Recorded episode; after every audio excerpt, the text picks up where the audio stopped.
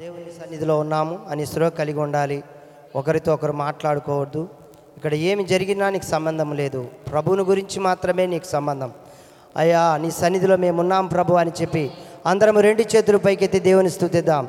నీ సన్నిధిలో నీ ప్రసన్నతలో నీ యొక్క ఓ ప్రభువా ప్రభావం మధ్య నేను ఉన్నాం ప్రభువా. నీ బిడల మధ్య నేను ఉన్నాను ప్రభువా. దయచేసి నాయన నన్ను అంగీకరించు ప్రభు అని చెప్పి అందరం రెండు చేతులు పైకెత్తి దేవుని స్థుతిద్దాం. హల్లెలూయా చెప్దాం.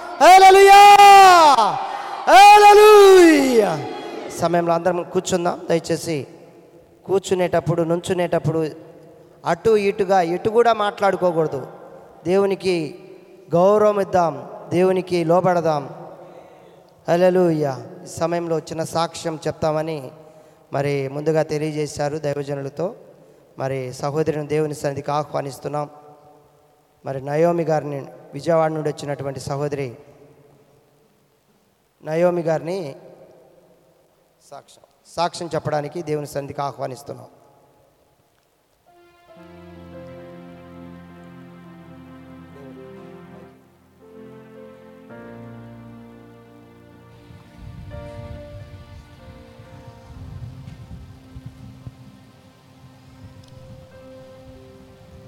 దేవునికి స్తోత్రం.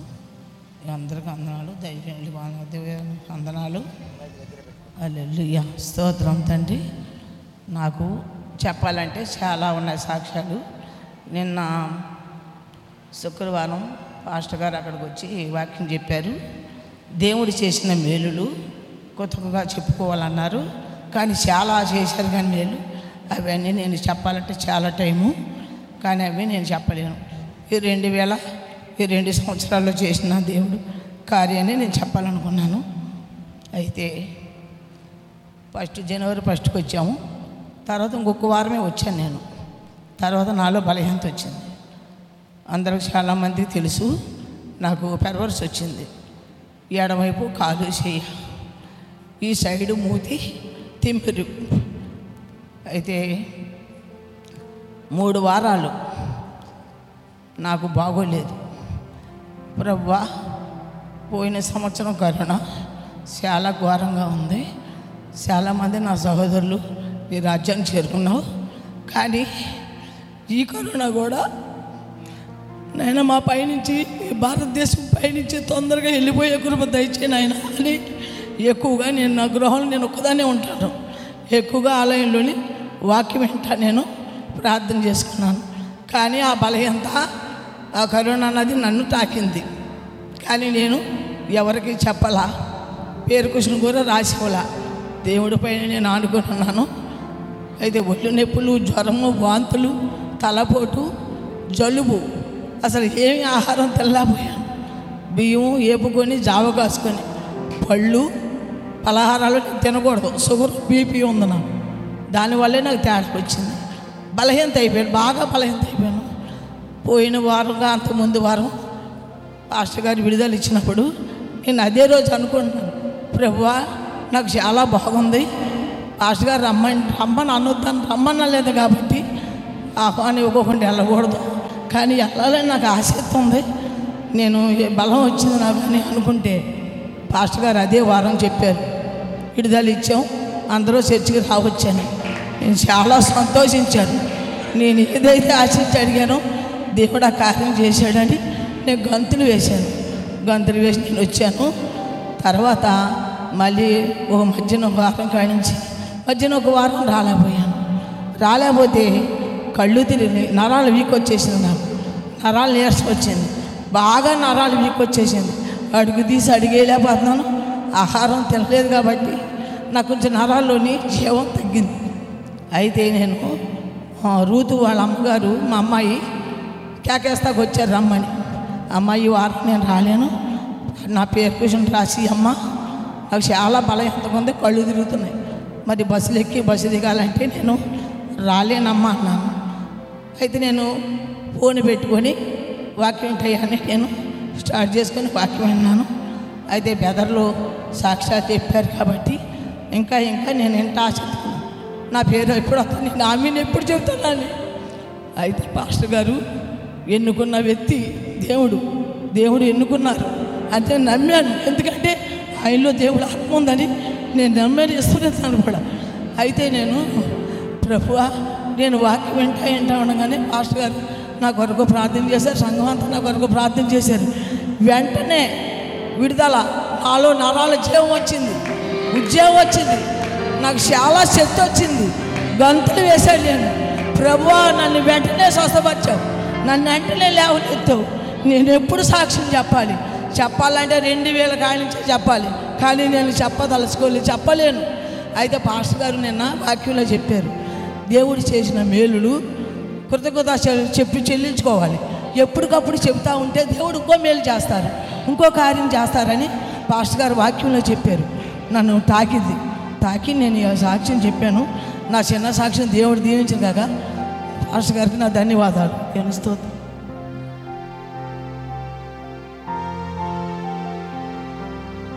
నామమునకు మహిమ కలుగును గాక సహోదరి చెప్పినటువంటి సాక్ష్యాన్ని దేవుడు ముద్రించును గాక నిజంగా మరి పిలిచిన దేవుడు నమ్మదగిన దేవుడు నేను విడవను ఎడబాయనని చెప్పిన దేవుడు. హలలుయా మన పరిస్థితి ఎలా ఉన్నా ముదమి వచ్చే వరకు ఎత్తుకునే దేవుడు ఆయన. హలలుయా నిన్ను విడవను ఎడబాయనని చెప్పిన దేవుడు. విమోచన దినం వరకు మనల్ని ముద్రించి కాచి కాపాడే దేవునికి అందరము రెండు చేతులు పైకెత్తి దేవుని స్థుతిద్దాం. హల్లెలూయా చెప్దాం. హలలుయా సమయంలో దైవజనులను దేవుని సంధికి ఆహ్వానించుకుందాం.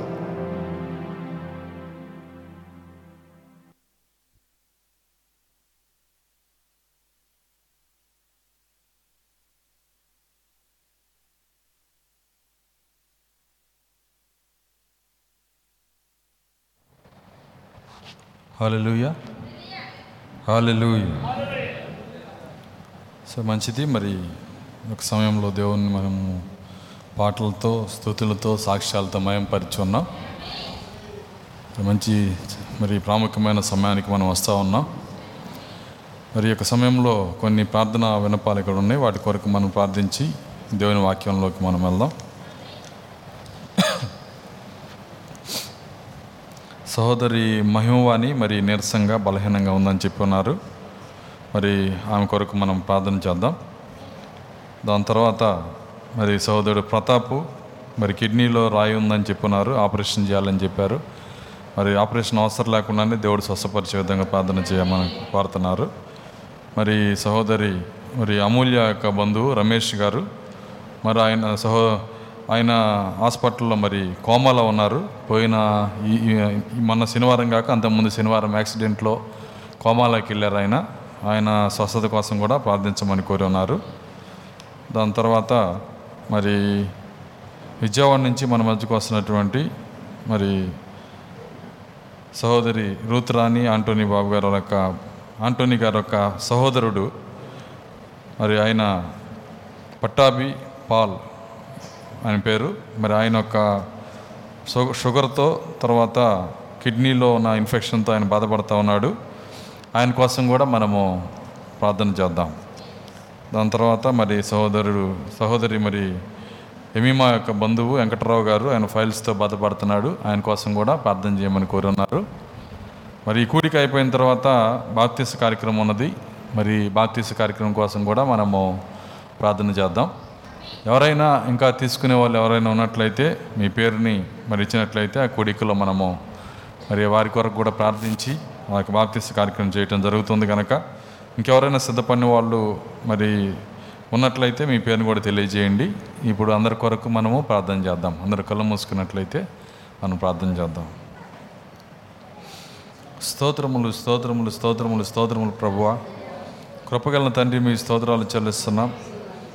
ప్రభు ఈ పునరుత్న దినమందు ఈ రీతిగా నీ పాద సన్నిధిలో చేరి మిమ్మల్ని స్థుతించడానికి ఆరాధించడానికి మీరిచ్చిన ఈ ధన్యతను బట్టి వందనాలు చెల్లిస్తున్నాం. ఎంతోమంది ఈ ధన్యత లేక మిమ్మల్ని ఎరగాక ప్రభువా ఎరిగి నీ సన్నిధికి రాలేక ఓ తండ్రి ఎంతోమంది లోకంలో పోరాటంలో ఓడిపోవచ్చుండగా మాకు మీ కృపా ధన్యతనిచ్చినందుకు వందనాలు చెల్లిస్తున్నాం. ఓ మాకు ఇచ్చిన ఈ కృపను బట్టి స్తోత్రాలు. నీ సన్నిధిలో ప్రభు స్థుతించే వారికి మమ్మల్ని చేయండి. నిన్ను మహింపరిచే వారిగా మమ్మల్ని చేయండి. నీలో సంతోషించే వారిగా మమ్మల్ని చేయండి. సమస్త లోక సంతోషాలన్నీ మా నుంచి దూరం చేయండి. ఓ ప్రభు నీలో ఆనందమే శాశ్వతమైంది ప్రభు దేవానికి స్తోత్రాలు చెల్లిస్తున్నాం. ప్రభా నాయన ఇక్కడ ఉన్నటువంటి ప్రార్థన వినపాలు మీ చేతులకు అప్పగిస్తున్నాం. నీ కుమార్తె మహిమవాణిని మీరు జ్ఞాపం చేసుకునండి. తనకున్న బలహీనత నుంచి నీరసం నుంచి విడుదల మీరు దయచేయండి. ఓ నీ గాయపనస్సంతో ముట్టండి ప్రభువా. సంపూర్ణ స్వస్థతను మీరు దయచేయండి. సంగముగా మేము ప్రార్థిస్తున్నాం ప్రభువా. మా ప్రవక్త వర్తమానంలో చెప్పిన రీతిగా సంఘ ప్రార్థన దేవుడు ఆలకిస్తాడని అద్భుతములు చేస్తాడని ప్రభువ. ఓ సంఘముగా మేము ప్రార్థిస్తున్నాము. సంపూర్ణ స్వస్థతను మీరు దయచేయండి. దేవాని స్తోత్రములు. ఇంకా నాయన ప్రభు నీ కుమారుడు పట్టాభి గారిని మీరు జ్ఞాపం చేసుకునండి. ఓ తనకున్నటువంటి షుగర్ నుంచి విడుదల మీరు దయచేయండి. యూరిన్ ఇన్ఫెక్షన్ నుంచి విడుదల మీరు దయచేయండి. దేవాన్ని నీ కృపను అనుగ్రహించండి నాయన. ఈ వృద్ధాప్యంలో మీ ఆదరణ మీరు దయచేయండి. ఈ సమయం నీ ఆత్మతో సంధించండి నాయన. ఓ సంఘ ప్రార్థనకు సమాధానం ఇచ్చు దేవుడు నాయన స్తోత్రాలు చెల్లిస్తున్నా. దేవానికి స్తోత్రాలు చెల్లిస్తున్నాం ప్రభు ఇంకా నీ కుమారుడు ప్రభ ప్రతాపను మీరు జ్ఞాపం చేసుకునండి. ఓ ప్రభు తనకున్న కిడ్నీలో ఉన్న రాయి నుంచి విడుదల మీరు రాయిచ్చేయండి. అది నాయన తండ్రి ప్రభా యొక్క ఆపరేషన్ చేయాలనుకున్న స్థితి నుంచి నాయన విడుదల మీరు దయచేయండి ప్రభువ. దేవాని స్తోత్రములు ఎందుకంటే భూమి పైన ఇద్దరు ఏకీభవించి ప్రార్థించినప్పుడు అది వారికి దొరుకునని చెప్పిన దేవుడవు. ఓ ఇద్దరికంటే అధికముగా మేము ప్రార్థిస్తున్నాము. సహాయము దయచేయండి. దేవాది మాకు దొరికిందని మేము నమ్ముతున్నాము నాయన. సహాయము దయచేయండి. దేవా ఇంకా రమేష్ గారిని మీరు జ్ఞాపం చేసుకునండి. ఓ తను కోమాలో ఉండుండగా ప్రభువా. ఓ తండ్రి కేవలం నీ కృపను బట్టి మీరు జ్ఞాపం చేసుకోనండి. తను మీరు ముట్టండి ప్రభువా. సంపూర్ణ స్వస్థతను మీరు దయచేయండి. ఆ కోమాలో నుంచి బయటకు వచ్చడం సహాయము దయచేయండి. నేను స్థుతించే కృప మీరు దయచేయండి ప్రభు దేవానికి స్తోత్రాలు చెల్లిస్తున్నాం. ప్రభాని మీ స్థుతులు చెల్లిస్తున్నాం ప్రభువా. ఇంకా నాయన ఎమేమ గారి యొక్క బంధువుని మీరు జ్ఞాపం చేసుకునండి. వెంకటరావు గారిని మీరు జ్ఞాపం చేసుకునండి. ఆయనకున్న ఫైల్స్ బాధ నుంచి కూడా విడుదల మీరు దయచేయండి. దేవానికి స్తోత్రాలు చెల్లిస్తున్నాము నాయన. ప్రతి ఒక్కరిని నువ్వు ముట్టగలిగిన దేవుడవు. ప్రతి ఒక్కరిని నువ్వు స్వసపరచగలిగిన దేవుడవు. స్వస్థతకి యజమాని నీవే నాయన. దేవా సహాయము దయచేయండి. ఇంకా బాప్తిస్త కార్యక్రమం కూడా ప్రార్థిస్తున్నాము. దాన్ని బాప్తిస్తం పొందే బిడ్డలను కూడా మీరు దీవించండి. జరగనున్న బాప్తిస్త కోడికను కూడా మీరు దీవించండి. మీ ఆత్మ నడిపింపును మాకు దయచేయండి. ఒక పాపి మారు మనసు పొందుట ఓ పరలోకంలో ఎంతో సంతోషకరమైన కార్యమైనది ఓ పది లక్షల ప్రపంచాల కన్నా విలువైన ఆత్మలు నీ రాజ్యంలోకి వచ్చుచున్నప్పుడు ప్రభువా ఓ ఆ కార్యమును ఎంతో సంతోషకరముగా నాయన మర్యాదకరముగా మీ నా మహిమార్థమే మాకు దేవనకరంగా జరిగించమని ప్రార్థిస్తున్నా. దేవానికి స్తోత్రములు స్తోత్రములు నాయన. ఈ సమయంలో ఇంకెవరైనా పేర్లు చదవని వారు అవస్థతలో ఉన్నవారు ఓ అక్కర్లో ఉన్నవారు ప్రభువా ఓ స్వస్థత కావలసిన వారు వారు తమ చేతులు పైకెత్తుచుండగా ఎతబడిన చేతి వెనకాలన్న ప్రతి అక్కరను పెరిగిన దేవుడవు నాయన ప్రతి అవస్థతను తీర్చండి నాయన. సంగమ ఆమెను చెబుతున్నది ప్రభువా. ఓ నిత్యముగా సంఘ ప్రార్థన సమాధానము దయచేయండి. ప్రతి అక్కర్ను మీరు తీర్చండి. ప్రతి అనారోగ్యమును గద్దించండి. సంపూర్ణ స్వస్థతను మీరు దయచేసి మా విన్నపములన్నీ మీ సన్నిధిలో భద్రపరిచి సమాధానము దయచేయమని యేసుక్రీస్తు నామలో ప్రార్థించి వేడుకొంచున్నాము తండ్రి. ఆమె సరే మంచిది. అందరం లేచి నిలబడదాం.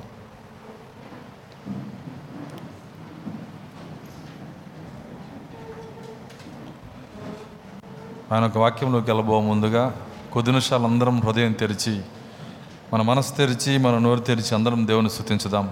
ఎవరు మౌనంగా ఉండొద్దు. కొద్ది నిమిషాలు అందరం దేవుని స్థుతించుదాం. హాలెలూయ హాలెలూయ హాలెలూయ హాలెలూయ స్తోత్రము స్తోత్రము స్తోత్రము స్తోత్రము స్తోత్రముల ప్రభువ. స్థుతులకు పాత్రుడా స్తోత్రార్హుడా నీకే స్తోత్రాలు. ఆరాధనకు యోగ్యుడా నీకు స్తోత్రాలు. తండ్రి మా హృదయాలను ఆరాధన చేయగలిగిన స్థితిలోకి మార్చండి ప్రభువ. ఓ రక్తము లేకుండా ఆరాధన లేదు ప్రభువ. ఆ రక్తము నీ పరిశుద్ధాత్మే నాయన. దేవా సహాయము దయచేయండి. నీ పరిశుద్ధాత్మతో ప్రతి బిడ్డను నింపండి. లోకాత్మను గద్దించండి నాయన. హాలెలూయ హాలెలూయ స్తోత్రం స్తోత్రం స్తోత్రం ప్రభువానికే స్తోత్రాలు చెల్లిస్తున్నాం. లోక సంబంధమైన ప్రతి ఆలోచన మా నుంచి దూరపరచండి. నీ వైపు ఆకర్షించుకొనండి. నేను పైకెత్తబడినట్లయితే మిమ్మల్ని నా ఎదుకు ఆకర్షించుకుంటానని వాగ్దానం చేసిన దేవుడో నాయన. నీ గొప్ప ఆకర్షణ మా పైన దయచేయండి ప్రభువా. దేవానికి స్తోత్రం స్తోత్రం స్తోత్రం స్తోత్రం స్తోత్రములు నాయన. హాలెలూయ ఆలలుయ హాలెలూయ హాలెలూయ ప్రభువానికే స్తోత్రములు స్తోత్రములు స్తోత్రములు నాయన. మా హృదయాలు సిద్ధపరచండి ప్రభువా. మీ కొరకు నిలబెట్టండి నాయన. నీ వాక్యాన్ని మా కొరకు తెరవండి ప్రభువా. ప్రాముఖ్యమైన సమయంలోకి మేము వచ్చుచున్నాము. మేము ఏమి చేసినా వాక్యాన్ని ఆరాధించలేకపోతే ఓ మేము ఆరాధకులుగా ఉండలేము నాయన. వాక్యమును ఆరాధించే శక్తి మాకు దయచేయండి. వాక్యములో సంతోషించే హృదయము దయచేయండి. హాలలోయ హాలెలూయ హాలెలూయ హాలలోయ హాలెలూయ స్తోత్రం స్తోత్రం స్తోత్రం స్తోత్రం స్తోత్రం. ప్రభువానికే స్తోత్రాలు నాయనా. అలెలుయ స్థుతించుదాం కొద్ది నిమిషాలు స్థుతించా స్థుతి పాత్రను చేతబట్టుకొని ఆయన సన్నిధిలో ఆయన స్థుతించుదాం అలెలుయ ప్రభువా నీకే స్తోత్రం స్తోత్రం స్తోత్రములు. మీరు మా మధ్య మాలో ఉన్నందుకు వందనాలు చెల్లిస్తున్నాము నాయన. ఓ తండ్రి మాతో ఉన్నందుకు వందనాలు. మా మధ్య ఉన్నందుకు స్తోత్రాలు. మాలో ఉన్నందుకు స్తోత్రాలు. ఓ స్తోత్రాలు స్తోత్రాలు స్తోత్రాలు స్తోత్రాలు స్తోత్రాలు ప్రభువా. హాలెలూయ హాలెలూయ హాలెలూయ హాలెలూయ కొద్ది నిమిషాలు అదే అదే విధంగా ఆరాధన చేద్దాం.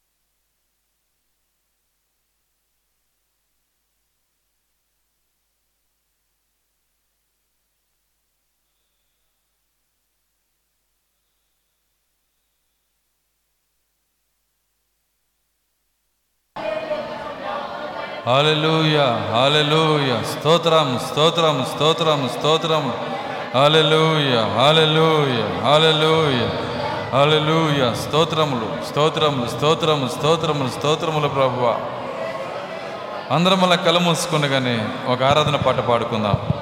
అందరం నోరు తెరిచి అందరూ స్థుతిస్తూ అందరం కలిసి ఆరాధన పాట పాడుకుందాం. నీ జలధారల ధ్వని విని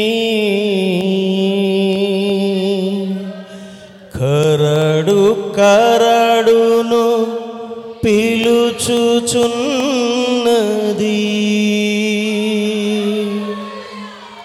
నీ జలధార విని కరడును పిలుచుచున్నది.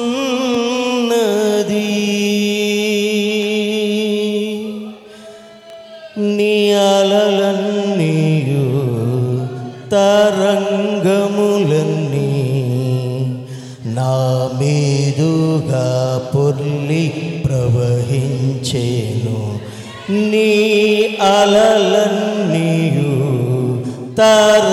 తరంగములన్నీ నా మీదుగా పొర్లి ప్రవహించేను.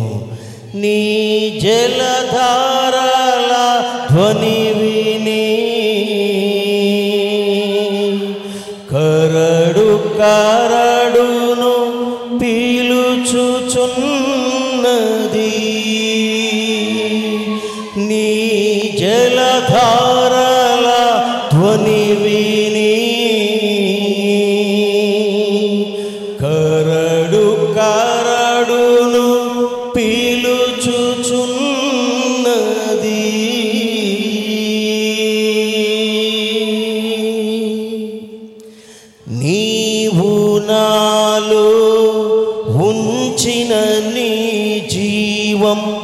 జీవముని పిలువగా.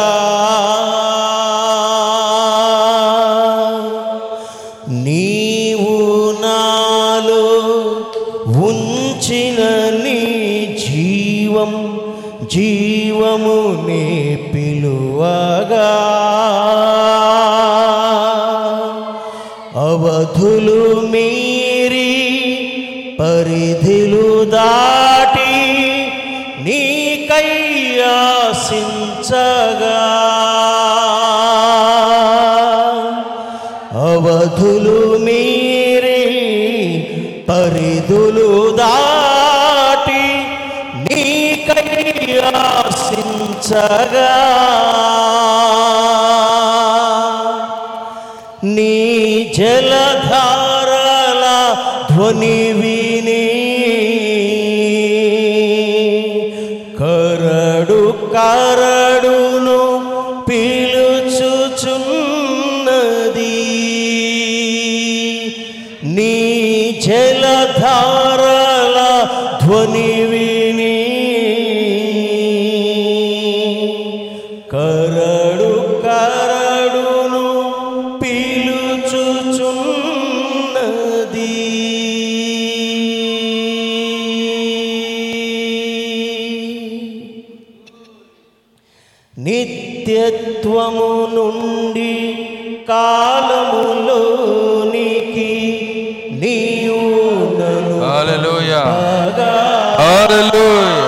అందరం రెండు చేతులు పైకెత్తుదాం.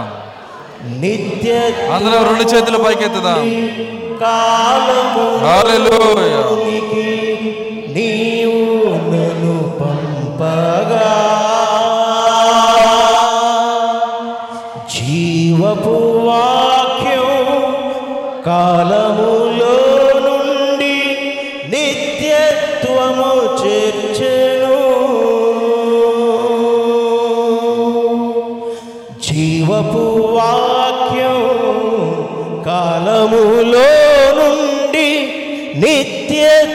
నిత్యత్వము చేర్చేను.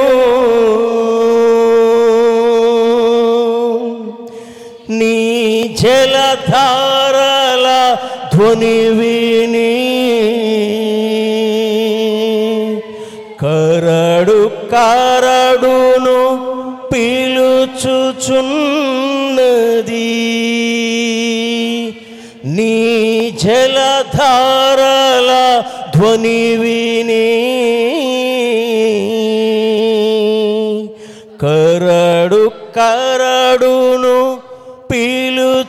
చున్నది నీ అలలన్నీయు తరంగములన్నీ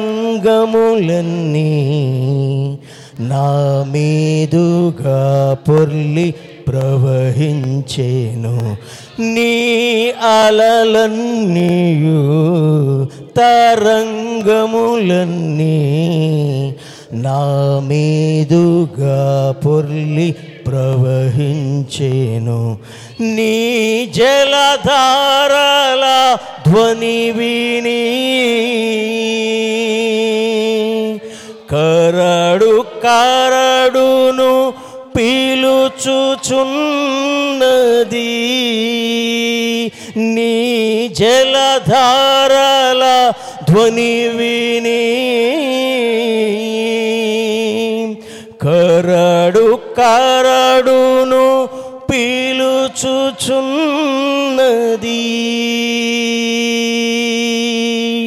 కరడు కరడును పీలుచుచున్నది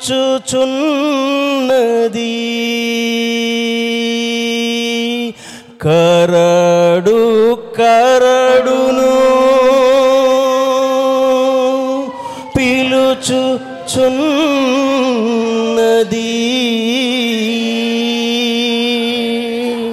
హల్లెలూయా హల్లెలూయా అందరం వాళ్ళు నిలబడి ఉండగానే దేవుని వాక్యం చదువుకుందాం. పరిశుద్ధ గ్రంథంలో నుండి తెసలోనికి రాసిన పత్రిక.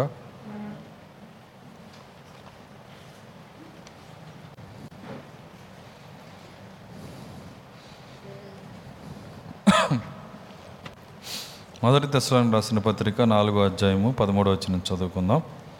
సహోదరులారా నిరీక్షణ లేని ఇతరుల వలె మీరు దుఃఖపడుకున్న నిమిత్తము. నిద్రించున్న వారిని గురించి మీకు తెలియకున్నట్టు మాకు ఇష్టం లేదు. యేసు మృతి పొంది తిరిగి లేచినని మనం నమ్మినీడలా అదే ప్రకారము యేసునందు నిద్రించిన వారిని దేవుడు ఆయనతో కూడా ఎంటపెట్టుకొని వచ్చును. మేము ప్రభు మాటను బట్టి మీతో చెప్పున్నదేమనగా ప్రభువు రాకడ వరకు సజీవులమై నిలిచి ఉండి మనము నిద్రించిన వారి కంటే ముందుగా ఆయన సన్నిధి చేరము. ఆర్భాటంతోనూ ప్రధాన దూత శబ్దముతోనూ దేవుని బోరతోనూ పరలోకము నుండి ప్రభువు దిగివచ్చును. క్రీస్తునందుండి మృతులైన వారు మొదటలేతురు ఆ మీదట సజీవులమై నిలిచి ఉండి మనము. వారితో కూడా ఏకముగా ప్రభువును ఎదుర్కొనుటకు ఆకాశమండలమునకు మేఘముల మీద కొనిపోబడదము. కాగా మనము సదాకాలము ప్రభువుతో కూడా ఉందము. కాబట్టి మీరు ఈ మాటల చేత ఒకరినొకడు ఆదరించుకొనడి. దేవుడు తన వాక్యం దీవించునుగాక ప్రార్థించుకుందాం. స్తోత్రములు స్తోత్రములు స్తోత్రములు స్తోత్రములు స్తోత్రములు ప్రభువా. కృపగలన తండ్రి మీ స్తోత్రాలు చెల్లిస్తున్నాం. తండ్రి ఈ సమయంలో నీ లేఖన భాగం ఇక్కడ చదవబడి ఉన్నది. దాన్ని మా కొరకు ఇరవండి ప్రభువ. తండ్రి అనేకులు గ్రహించలేని స్థితిలో ఈరోజు ఉండగా మా గ్రహింపును తెరచు దేవుడు నీవే నాయన. దేవా మీకు స్తోత్రాలు. తండ్రి నిత్యముగా నాయన భూమిపైన మీరు జీవించినప్పుడు తండ్రి తొంభై తొమ్మిది శాతం మంది పైనే జీ మీ రాకడను గ్రహించలేకపోయారు ప్రభువ. ఈరోజు అంతకంటే వ్యత్యాసంగా ఏమీ లేదు నాయన. అయితే ప్రభువ గ్రహించలేని బిడ్డలుగా మేము ఎంత మాత్రం ఉండకుండా గ్రహించే శక్తి మాకు దయచేయమని ప్రార్థిస్తున్నాం. ఈ రాకడ బహు సమీపం అవుతుండగా సిద్ధపడగల శక్తిని మాకు దయచేయండి. దేవానికి స్తోత్రాలు చెల్లిస్తున్నాం. తండ్రి నాయన కూడి వచ్చిన ప్రతి బిడ్డపైన నీ అభిషేకము దయచేయండి. వారిలో నీ అభిషేకమును కుమరించండి నా పైన నాలో మీ అభిషేకమును కుమరించండి నేను బలహీన నన్ను బలపరిచి ప్రభువా మీరే మాట్లాడి మీ నామానికి మయము తెచ్చుకోమని. యేసుక్రీస్తు నామలు అడిగి వేడుకొనిచున్నాము తండ్రి. ఆమె కూర్చున్నాం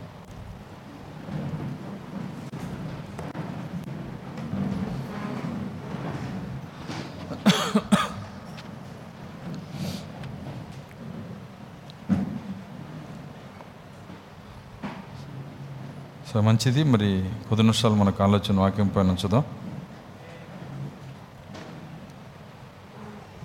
చదవనటువంటి లేఖనల నుంచి మనము రెండు సంవత్సరాలుగా దేవుని వాక్యాన్ని మనం చూస్తున్నాము. ఎత్తబోటిని గురించిన అనేక కార్యాలు. పౌలు గారు మరి ఏ ఏ కార్యములను అయితే మర్మముగా మాట్లాడాడో ఎత్తబాటుకు సంబంధం ఉన్న ప్రతి కార్యాన్ని మనం చూస్తూ ఉన్నాం. మరి ఇవన్నీ కూడా మన హృదయంలో పోగు చేసుకొని మరీ వలే మనం తలపోసుకుంటే నిత్యముగా ఎత్తబోటును మనం ఖచ్చితంగా మందులో మనం ఉండగలుగుతాం. అయితే వాటిని కనుక మనం అదే విధంగా విడిచిపెట్టేసినట్లయితే మరి లోక సంబంధమైన పోరాటంలో మనం ఓడిపోయినప్పుడు మరి ఈ వాక్యం ఎంత మాత్రం కూడా తిరిగి మన జ్ఞాపకంలో ఉండదు. ఎప్పుడైతే మన జ్ఞాపకంలో దీన్ని మనం పోగొట్టుకుంటామో ఎత్తబాటును కూడా మనం పోగొట్టుకున్నామని అర్థం. కాబట్టి ఎత్తబాటును మనం పోగొట్టుకోకుండా మరి ఎత్తబాటులో మనం ఉండాలంటే చేయాల్సిన ప్రాముఖ్యమైన కార్యము వాక్యము మన తలంపుల్లో ఉండాలి. వాక్యము మన జ్ఞాపకాల్లో ఉండాలి. వాక్యము మన ధ్యానంగా ఉండాలి. కాబట్టి మన ధ్యానంలో వాక్యం ఉందా? మన తలంపుల్లో వాక్యం ఉందా?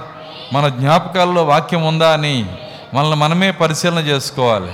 దేవుని సన్నిధిలో మనల్ని మనమే గ్రహించుకొని దేవుని సన్నిధిలో మనం మొరపెట్టినప్పుడు అప్పుడు మనకి ఆ కృపనిచ్చి జ్ఞాపకం చేసే కృపనిచ్చి ప్రతి లేఖనమును గ్రహించే శక్తినిస్తాడు దేవుడు. జ్ఞాపకం చేసే కృప బైబిల్ ఏం చెప్తుందంటే సత్యస్వరూపైన ఆత్మ వచ్చినప్పుడు మిమ్మల్ని సర్వ సత్యంలోకి నడిపిస్తాడు. అయితే ఆయన వచ్చినప్పుడు ఏం చేస్తాడంటే మీకు జ్ఞాపకము చేయను అని రాశాడు ఆయన. పరిశుద్ధాత్మ వస్తే ఏం చేస్తాడంట? జ్ఞాపకం చేస్తాడు. కాబట్టి జ్ఞాపకం చేసేది ఎవరో కాదు పరిశుద్ధాత్మ. కాబట్టి పరిశుద్ధాత్మ మన జీవితంలోకి వచ్చి జ్ఞాపకం చేయాలంటే మనం చేయాల్సిన కార్యం ఏంటంటే విధేయులై ఆయన సన్నిధిలో కూర్చోవాలి. బైబిల్ చెప్తుంది విధేయులైన వారికి అనుగ్రహించబడిన పరిశుద్ధాత్మ. లేఖనానికి లేఖనం కలుపుకుంటూ మనం ఈ కార్యాలు సాధించుకుంటూ వెళ్ళాలి. ప్రభు నీ సన్నిధిలో నేను విధేయుడిగా కూర్చున్నాను. విధేయుడు అంటే చూడండి విధేయుడై కూర్చోమంటున్నాడు. విధేయుడు అంటే ఏంటి? అర్థం ఏంటో తెలియాలి కదా. విధేయుడై అంటే అర్థం ఏంటంటే ప్రతి పాపమును అసహించుకొని. అర్థమవుతుందా? ప్రతి పాపమును అసహించుకొని వాక్యమునకు లోపరుచుకునే మనస్సు కలిగి ప్రభు నువ్వు చెప్పు దాన్ని నేను అంగీకరిస్తాను. అది ఏదైనా సరే అది ఎంత కష్టమైనా సరే అది గ్ర అది చేయటానికి ఎంత కష్టమైనా సరే నువ్వు నాకు చెప్పు వర్తమానం నుంచి దాన్ని నేను అంగీకరిస్తాను. అలాంటి విధేయత కలిగిన మనసులో నువ్వు ఉంటే అప్పుడు పరిశుద్ధాత్మని దేవుడు నీకు ఇస్తాడు కాబట్టి దేవుని సన్నిధిలో మనం మనము విధేయత కలిగినటువంటి మనస్సుతో లోకమును జయించుకొని పాపమును జయించుకొని కనుక మనం కూర్చుంటే పరిశుద్ధాత్మను మనకిచ్చి జ్ఞాపకం చేసి సర్వసత్యంలోకి నడిపించే పరిశుద్ధాత్మ ఈరోజు ఇక్కడ ఉన్నాడు ఆయన. అయితే దానికి ఏం చేయాలో ఆ కార్యములు మనం చేస్తేనే దాన్ని మనం పొందుకోగలుగుతాం. ప్రవక్త దానికి ఒక కార్యం చెప్పాడు ఏదైనా సరే భూ సంబంధంగా కొన్ని మనం పొందాలంటే కొన్ని సూత్రాలు ఉంటాయంట. ఏంటి ఆ సూత్రాలు అంటే చూడండి మరి ఒక చెరువు ఉంది చెరువు పక్కన పొలం ఉంది. ప్రవక్త అంటున్నాడు ఈ చెరువులో నీళ్ళు పొలంలోకి వస్తే పొలం బాగా పండిద్ది. అవునా? అయితే దాని కొరకు మనం ఏం చేయాలంటే మరి చెరువుని పల్లంగాను పొలంని ఎత్తుగాను పెట్టామనుకో. ఏమైద్ది? అది ఎంత మాత్రం రానే రావు. కాబట్టి నీటి యొక్క క్రమం ప్రకారము సూత్ర ప్రకారము నీరు పల్లం అన్నారు మరి నీరు పొలంలోకి వస్తుంది కాబట్టి పొలము పొలం ఎలా ఉండాలంటే చెరువు కన్నా కింద ఉండాలి. అంతే చెరువు కింద పొలాలు అంటారు. అంటే చెరువు కన్నా కింద ఉండాలి. అప్పుడు ఆ నీరేమవుతుందంటే ఇందులోకి వస్తుంది. సూత్రం అది. భూమి ఆకర్షణ సూత్రం. అర్థమవుతుందా? కాబట్టి పరిశుద్ధాత్మ నీలోకి రావటానికి కూడా ఒక సూత్రం ఉంది ఇక్కడ. ఏంటి ఆ సూత్రం అంటే నీలో నుంచి లోకమంతా తీసేసుకోవాలి. లోక కార్యాలన్నీ తీసేసుకోవాలి. అంత సులువు కాదు. వింటున్నారు? అనుకున్నంత సులువు కాదు. కానీ నువ్వు దేవుని సన్నిధిలో కూర్చున్నప్పుడు ఒక ఉద్దేశంతో కూర్చోవాలి. ప్రభువా నాకు ఎన్నో తలంపులు ఉన్నాయి ఎన్నో ఆలోచనలు ఉన్నాయి ఎన్నో శ్రమలు ఉన్నాయి ఎన్నో విచారణలు ఉన్నాయి అవన్నీ కూడా నీకంటే తక్కువే ప్రభువా. ఈ మాట నువ్వు చెప్పగలవా? నువ్వు గనక దాన్ని చెప్పగలిగితే అప్పుడే పరిశుద్ధాత్మైన నీరు నీ లోపలికి వస్తాడు. దేవుని స్తోత్రం అలెలుయ్య అది చెప్పటమే కాదు చేసి చూపించాలి. తను నీకంటే కూడా తక్కువే. అంటే అర్థం ఏంటి? ఎలా చేయాలి దాన్ని? ఏ విధంగా చేయాలి? చూడండి కలెక్టర్ గారు ఒకవేళ కలెక్టర్ గారు మరి ఒక పెద్ద సీఎం గారితో కూర్చొని మాట్లాడుతున్నాడు. వింటున్నారా? అంటే ఒక పెద్ద వ్యక్తితో కూర్చొని కలెక్టర్ గారు కొన్ని విషయాలు చర్చిస్తున్నాడు. అంతలో ఫోన్ వచ్చింది మధ్యలో. వాళ్ళ ఆవిడ ఫోన్ చేసింది. పాలు తోడేసి వచ్చావా? వెళ్ళావా ఆఫీస్కి? అంది. అర్థమవుతుందా? అప్పుడు కలెక్టర్ గారికి ఏమైద్ది? చెప్పండి. కోపం వస్తుందా రాదా? బాధ కాదు కోపం వస్తుంది. నేను ముఖ్యమంత్రితో మాట్లాడుతుంటే ముఖ్యమంత్రితో ముఖ్యమైన విషయాలు మాట్లాడుతుంటే మధ్యలో ఫోన్ చేసి పాలు తోడేసి వెళ్ళావా లేదా ఆఫీస్కి? అంటే ఏంటి అసలు అర్థం? చాలా కోపం వస్తుంది. ఇప్పుడు నువ్వు సృష్టికర్తతో మాట్లాడడానికి ఇక్కడ కూర్చున్నావు. అర్థమవుతుందా? ప్రభువా నీకంటే అవన్నీ తక్కువే అని చెప్పటానికి రుజువేందంటే ఈ పాలు తోడేసే విషయాలు నీ మైండ్లోకి వస్తుంటాయి. అర్థమవుతుంది? చిన్న చిన్న విషయాలు పనికిరాని విషయాలు లోక సంబంధమైన విచారాలు ఇవన్నీ నువ్వేం చేయాలంటే దులుపుకోవాలా? నాకొద్దు. నాకు ప్రభువు కంటే ఏది ఎక్కువ కాదు.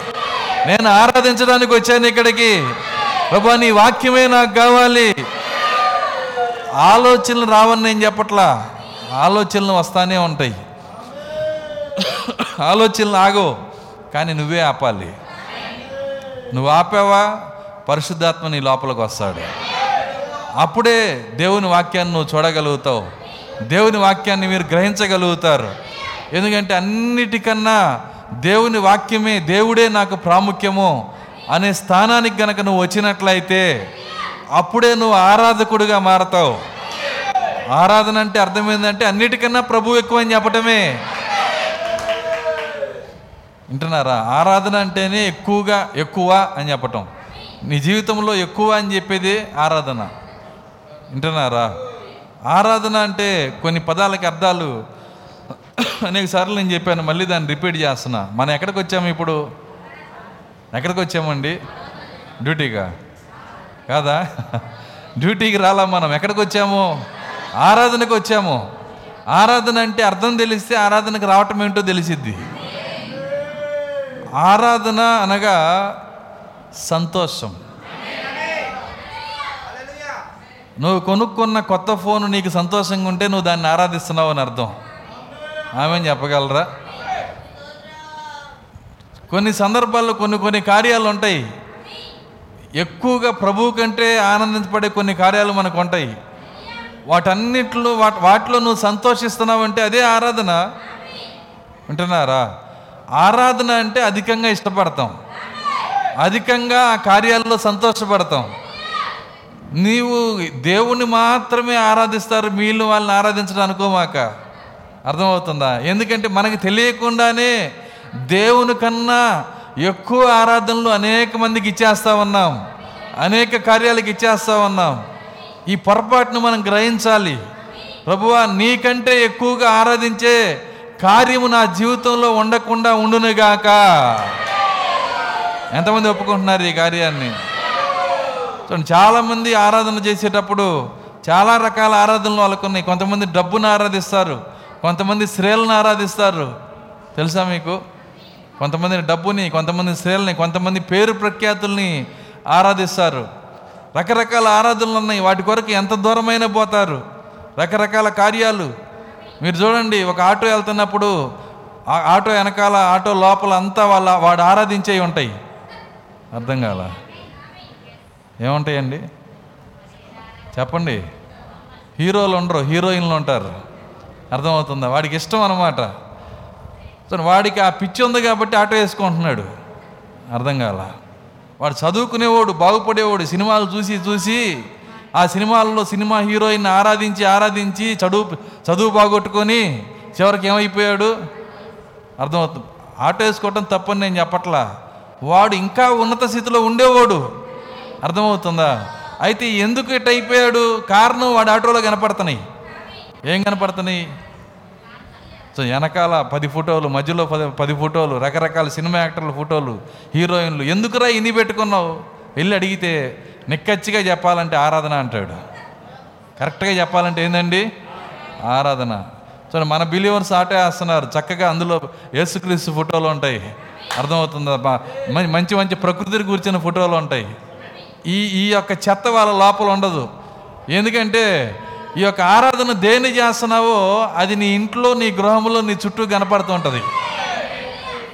మళ్ళీ చెబుతున్నా నువ్వు దేన్ని ఆరాధన చేస్తున్నావో అది నీ ఇంట్లో నీ గృహంలో నీ చుట్టూ ఉంటుంది. నువ్వు యేసుక్రీస్తుని ఆరాధన చేస్తున్నావు అనుకో. ఆయన నీ ఇంట్లో నీ గృహంలో ఆయన నీ చుట్టూ ఉంటాడు ఆయన. నువ్వు దేన్ని ఆరాధన చేస్తున్నావు అదే నీ చుట్టూ ఉంటుంది.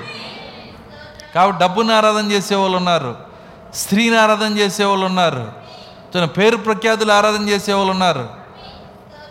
సరే ఏంటి హఠాత్తుగా ఈ సోఫా మార్చేసావు అని ఒక ఆమంటే మొన్న సీరియల్లో చూసిన అదే సోఫా కావాలనుకుంటున్నాను నేను. ఎందుకు ఆ సోఫా వస్తే ఏమైద్ది? వచ్చిన వాళ్ళందరూ అందులో ఉన్నది ఇక్కడ ఉంది అర్థమవుతుందని చెప్పి గొప్పగా చెప్పుకుంటారు. పేరు ప్రఖ్యాతులు పరలోకంలో ఉన్నది ఇక్కడ ఉందని చెప్పాలా? సీరియల్లో ఉండేది ఇక్కడ ఉండేది ఏంటి? అర్థమవుతుందా? కాబట్టే ఆరాధన విషయంలో చాలా జాగ్రత్తగా ఉండాలి. దెయ్యము నీకు తెలియకుండానే నీకు దేవుళ్ళని పెంచుతుంది. దెయ్యము నీకు తెలియకుండానే నీకు దేవుళ్ళని పెంచింది అర్థమవుతుందా? చాలా దేవుళ్ళను నువ్వు నువ్వు నీవు చాలామంది దేవుళ్ళను కలిగి ఉండొచ్చు. డబ్బును నువ్వు ఆరాధన చేయొచ్చు. చూడండి రకరకాల మరి కార్యములు ఉన్నాయి అనేక రకమైనటువంటి ఆరాధకులు ఈరోజు ఉన్నారు. వాళ్ళ ఆరాధన ఏంటంటే డబ్బే. డబ్బును ఆరాధిస్తున్నారంటే అని గుర్తు ఏంటంటే ప్రవక్త చెప్పిన ఒక సూత్రాన్ని వాళ్ళు మిస్ చేస్తారు. ఒక ఇంపార్టెంట్ కార్యం. ఏంటి ఆ కార్యం అంటే ఒక వర్తమాన విశ్వాసి మూడు వారములో మూడు రోజులు ఆరాధనలో ఉండాలన్నాడు ఆయన ఎందుకు మిస్ చేసుకుంటున్నారు? అర్థమవుతుందా? మన చుట్టూ మనమే చుట్టుకుంటా ఉన్నాం. కొన్ని కార్యాలు మనమే చుట్టుకుంటా ఉన్నాం. ఆ చుట్టుకోవటం వల్ల ఏమైందంటే కొన్ని విషయాలు ఉన్నాయి ఇందులో కూడా. యథార్థంగా గొర్రె గుంటలో పడితే తీసుకొస్తే లేట్ అయితే పర్వాలా? అర్థమవుతుందా? కొంతమంది లేటుగా వెళ్ళాలని గొర్రెని తోస్తారు లోపలికి. గొర్రెని తోస్తే ఏమైద్ది? మళ్ళీ దాన్ని తీస్తారు. గొర్రెని తీసొచ్చిన మాట నిజమే. కానీ తోసావా? అది పడిందా? అది కావాల్సింది. కాబట్టి నువ్వు నిజంగా మనస్ఫూర్తిగా నువ్వు ఈ యొక్క మూడు సార్లు వారానికి మూడు సార్లు దేవుని సన్నిధిలో కూర్చోవాలి ఆరాధన చేయాలి అని హృదయం గనక నువ్వు కలిగి ఉన్నప్పుడు అక్కడ డబ్బు గనక అడ్డం వచ్చిందంటే నువ్వు ఎగిరిపోతావు. డబ్బు నన్ను ఆరాధించకుండా ఎక్కడికి వెళ్తున్నావు నువ్వు అంటది. అర్థమవుతుందా? అప్పుడు నువ్వేం చేస్తావంటే అవునవును నువ్వే నాకు ప్రాముఖ్యం. అని చెప్పి నువ్వు ఆ- ఆరాధనలు వదిలి వదులుకొని నువ్వేం చేస్తావంటే చిన్నగా దాని వెనకాల వెళ్ళిపోతావు. నీకు తెలియకుండానే దయ్యము నీకు దేవుళ్ళను పెంచుతుంది. ఈరోజు ప్రాముఖ్యమైన దెయ్యము ప్రాక్త కాలంలో ప్రాముఖ్యమైన దేవుడు ఎవరంటే టీవీ.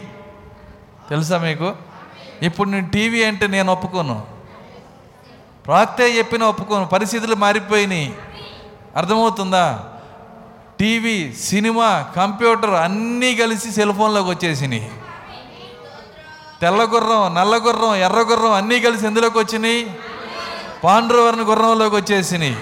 మొత్తం ఒక దాంట్లోకి వచ్చేసినాయి. దయ్యము దాని శక్తిని పెంచుకున్నాడు. సో నా సెల్ ఏం చేస్తుందంటే నిన్ను లాగుతూ ఉంటుంది లాగుతూ ఉంటుంది లాగుతూ ఉంటుంది. ఆ సెల్లు నిన్ను ఆకర్షిస్తూ ఉంటుంది. అందులో అనేక రకమైన కార్యాలు. మరి ముఖ్యంగా చదువుకున్నోళ్ళు అర్థమవుతుందా? చదువుకున్న వాళ్ళు పిల్లలు యవనస్సులు అందరూ ఆ సెల్లుకు చివరికి చిన్న పిల్ల నెల్ల పిల్లోడు అన్నం తినాలంటే చెల్లియాలి వాడికి. చూడండి ఎంత పరిస్థితులు వచ్చేసినాయి అంటే చూడండి వాడు అన్నం తినడు అది లేకపోతే వాడు ఏడుపు మానాలంటే సెల్లు ఒక లంచం అన్నమాట. అరే ఏడో మాకరా ఇగో సెల్లు ఇదిగో ఇదిగో పెడతా పెట్టు ఈ పాట పెడతా పట్టు. అర్థమవుతుందా? వాడికి అన్నం తింటానుకో ఏడుపు మానటానికో ఇప్పుడు సెల్లు చూపిస్తే రేపు నేను ఏడిపించడానికి సెల్లు చూస్తాడు వాడు. చివరికి అది ఏమైపోయిద్దంటే తిరగబడిపోయిద్ది. నువ్వు సహించు. సో నా సులువుగా వాడు ఏడుపు మాంటున్నాడు మానుతున్నాడు అని చెప్పి వాడికి సెల్ అలవాటు చేయమాక. సెల్ ఏంగానే భలే స్విచ్ చేసిన స్విచ్ ఆపినట్టుగా అయిపోతున్నాడు వీడు. కాబట్టి వీడికి ఇస్తే సరిపోద్ది అని చెప్పి అందరూ ఏం చేస్తున్నారంటే ఈజీ మార్గం కనుక్కుంటున్నారు. ఒకరోజు ఆ సెల్ ద్వారానే నేను ఏడిపిస్తాడు. ఆ సెల్లులో నుంచే గర్ల్ ఫ్రెండ్కి ఫోన్ చేస్తాడు.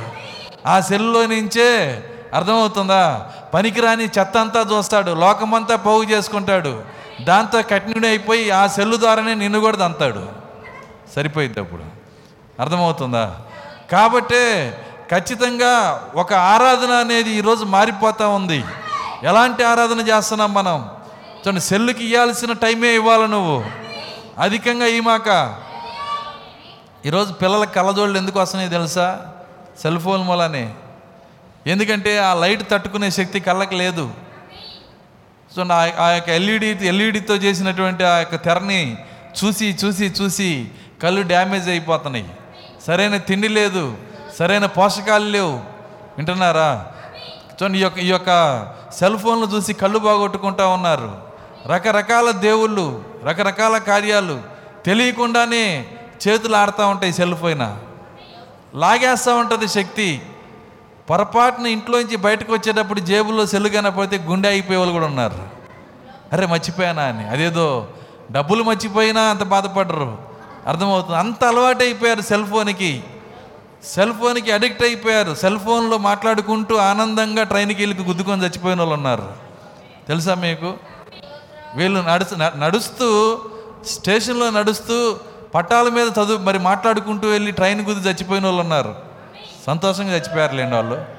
అర్థం కాదు ఎడ చచ్చిపోయారు వాళ్ళు? సంతోషంగా చచ్చిపోయారు. సో ఎందుకు ఇలా అయిపోయారు? దేవుని స్థానంలో ఇంకొక దేవుని పెట్టబట్టే.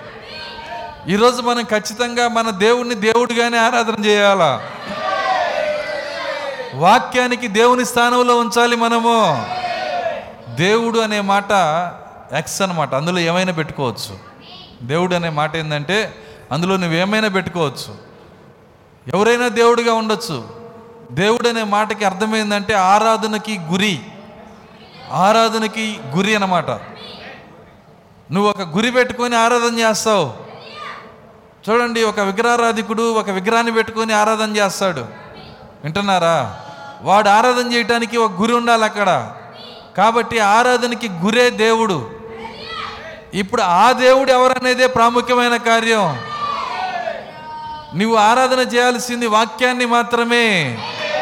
కానీ వాక్యమును ఆరాధించే స్థితిలో సంఘం ఉందా ఈరోజు? వాక్యం ఎక్కువగా చెబితే వాక్యం రెండు గంటలు వింటే ఒక సహోదరు అంటుంది క్రైస్తవరాలే మీరు గంటలతో తింటారండి అని. ఏందంట? స్పూన్స్తో తింటే తక్కువ వస్తుంది. ఇక్కడ చాలామంది స్త్రీలు ఉన్నారు. చూడండి పెళ్ళి నిశ్చయమైంది. వివాహం నిశ్చయమైంది. ఇంకా పెళ్ళి కాల. పెళ్ళి కొడుకు దారిలో కనపడ్డాడు. ఏమయ్యా కూరగాయలు తెచ్చావని అడుగుతావు ఏంది నువ్వేమన్నా అర్థమవుతుందా? ఎందుకు అడుగుతావు? ఎందుకని? ఇంకా పెళ్ళి కాల. ముప్పై ఆరు వంకలు తిరుగుతా నడుస్తూ పోతుంటావు అక్కడ. ఎందుకంటే సిగ్గు అనమాట అదేవిధంగా పెళ్ళయింది మూడేళ్ళ తర్వాత అదే మనిషి ఎదురు వస్తున్నాడు. ఏది నేను చెప్పింది తెచ్చావా అని అడుగుతావు పోయి. అర్థం సిగ్గు లేదు ఏమీ లేదు. బిడియమంతా ఇరిపి ఎందుకని? వివాహమైంది. యేసుక్రీస్తు ఎందుకు వస్తున్నాడు ఇక్కడికి? పెళ్ళి చేసుకోబోయే ఆమె కోసం రావట్లేదండి. బైబిల్ ఏం చెబుతుందంటే ఇప్పటికే ఆమె భార్య అయిపోయింది.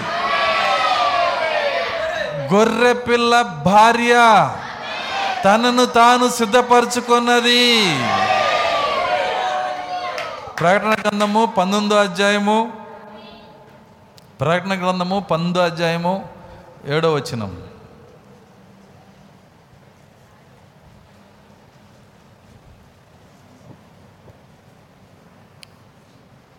అప్పుడు గొప్ప జనసమూహపు శబ్దమును అప్పుడు గొప్ప జన సమూహపు శబ్దమును విస్తారమైన జలముల శబ్దమును విస్తారమైన జలముల శబ్దమును బలమైన ఉరుముల శబ్దమును బలమైన ఉరుముల శబ్దమును పోలిన ఒక స్వరము పోలిన ఒక స్వరము సర్వాధికారియు సర్వాధికారియు. ప్రభువునకు.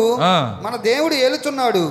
ఆయనను స్తుతించుడి. ఆయనను స్థుతించుడి గొర్రెపిల్ల వివాహ వివాహోత్సవ సమయం వచ్చినది. గొర్రె పిల్ల వివాహము టైం కాదు అది వివాహ ఉత్సవం అది దాని అర్థం ఏంటంటే వివాహ ఉత్సవం అంటే పెళ్ళి అయిపోయినాక చేసే అర్థమవుతుందా? పెళ్ళి అయిపోయినాక ఏమి ఇస్తారు? రిసెప్షన్ ఇస్తారు. వివాహం అయిపోయినాక ఇచ్చే రిసెప్షన్ అది. పెళ్ళి కాదు పెళ్ళి ఆల్రెడీ అయిపోయింది. పెళ్ళి కాకపోతే భార్య అనడు ఆయన పెళ్ళి కూతురు అంటాడు. గొర్రె పిల్ల పెళ్ళి కూతురు తను తాను సిద్ధపరచుకుంది అనాలి అక్కడ కానీ ఏమన్నాడు? గొర్రె పిల్ల భార్య. ఆల్రెడీ ఆమె భార్య అయిపోయింది. ఎక్కడ భూమి మీదే. దేవుని స్తోత్రం అలెలుయ్యా ఈరోజు ఏం జరుగుతుంది అని నన్ను నేరుగా అడిగితే నేను ఇచ్చే నేరుగా నేను ఇచ్చే ఆన్సర్ ఏంటంటే గొర్రె పిల్ల భార్య గొర్రె పిల్లతో కాపురం చేస్తుంది. వాక్య బిడ్డల్ని ఆమెకు అంటా ఉంది. వాక్త చెబుతున్నాడు ఈ మాటలు. అర్థమవుతుందా? కాబట్టి ఇప్పుడు మనము పెళ్ళికి వెళ్ళబోట్లా? వివాహానికి వెళ్ళబోట్లేదు మనము. ఆల్రెడీ వివాహం అయిపోయింది. గొర్రెపిల్ల భార్య ఇక్కడ ఉంది. గొర్రెపిల్ల భార్య తనను తాను సిద్ధపరచుకుంది. రేపు డినామినేషన్స్ పరలోకానికి వెళ్ళి అర్థమవుతుందా? ఎప్పుడయ్యా నీ పెళ్ళి అంటే? ఆయన అంటాడు మీరు చాలా ఆలస్యం అయిపోయారు ఇప్పటికే నాకు పిల్లలు కూడా కన్నాను నేను అంటాడు ఆయన.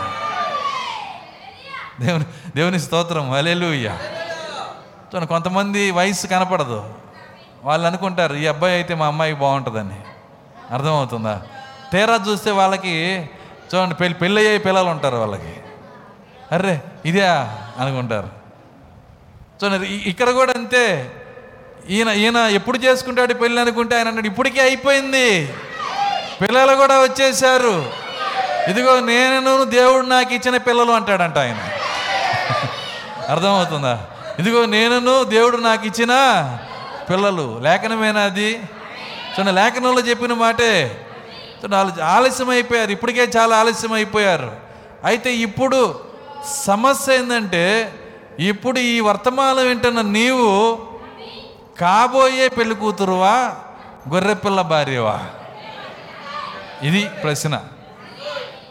రేపు ఎప్పుడో నేను చేసుకుంటానండి ప్రభువుని. ఓకే చేసుకో ఇబ్బంది లేదు. అర్థమవుతుందా?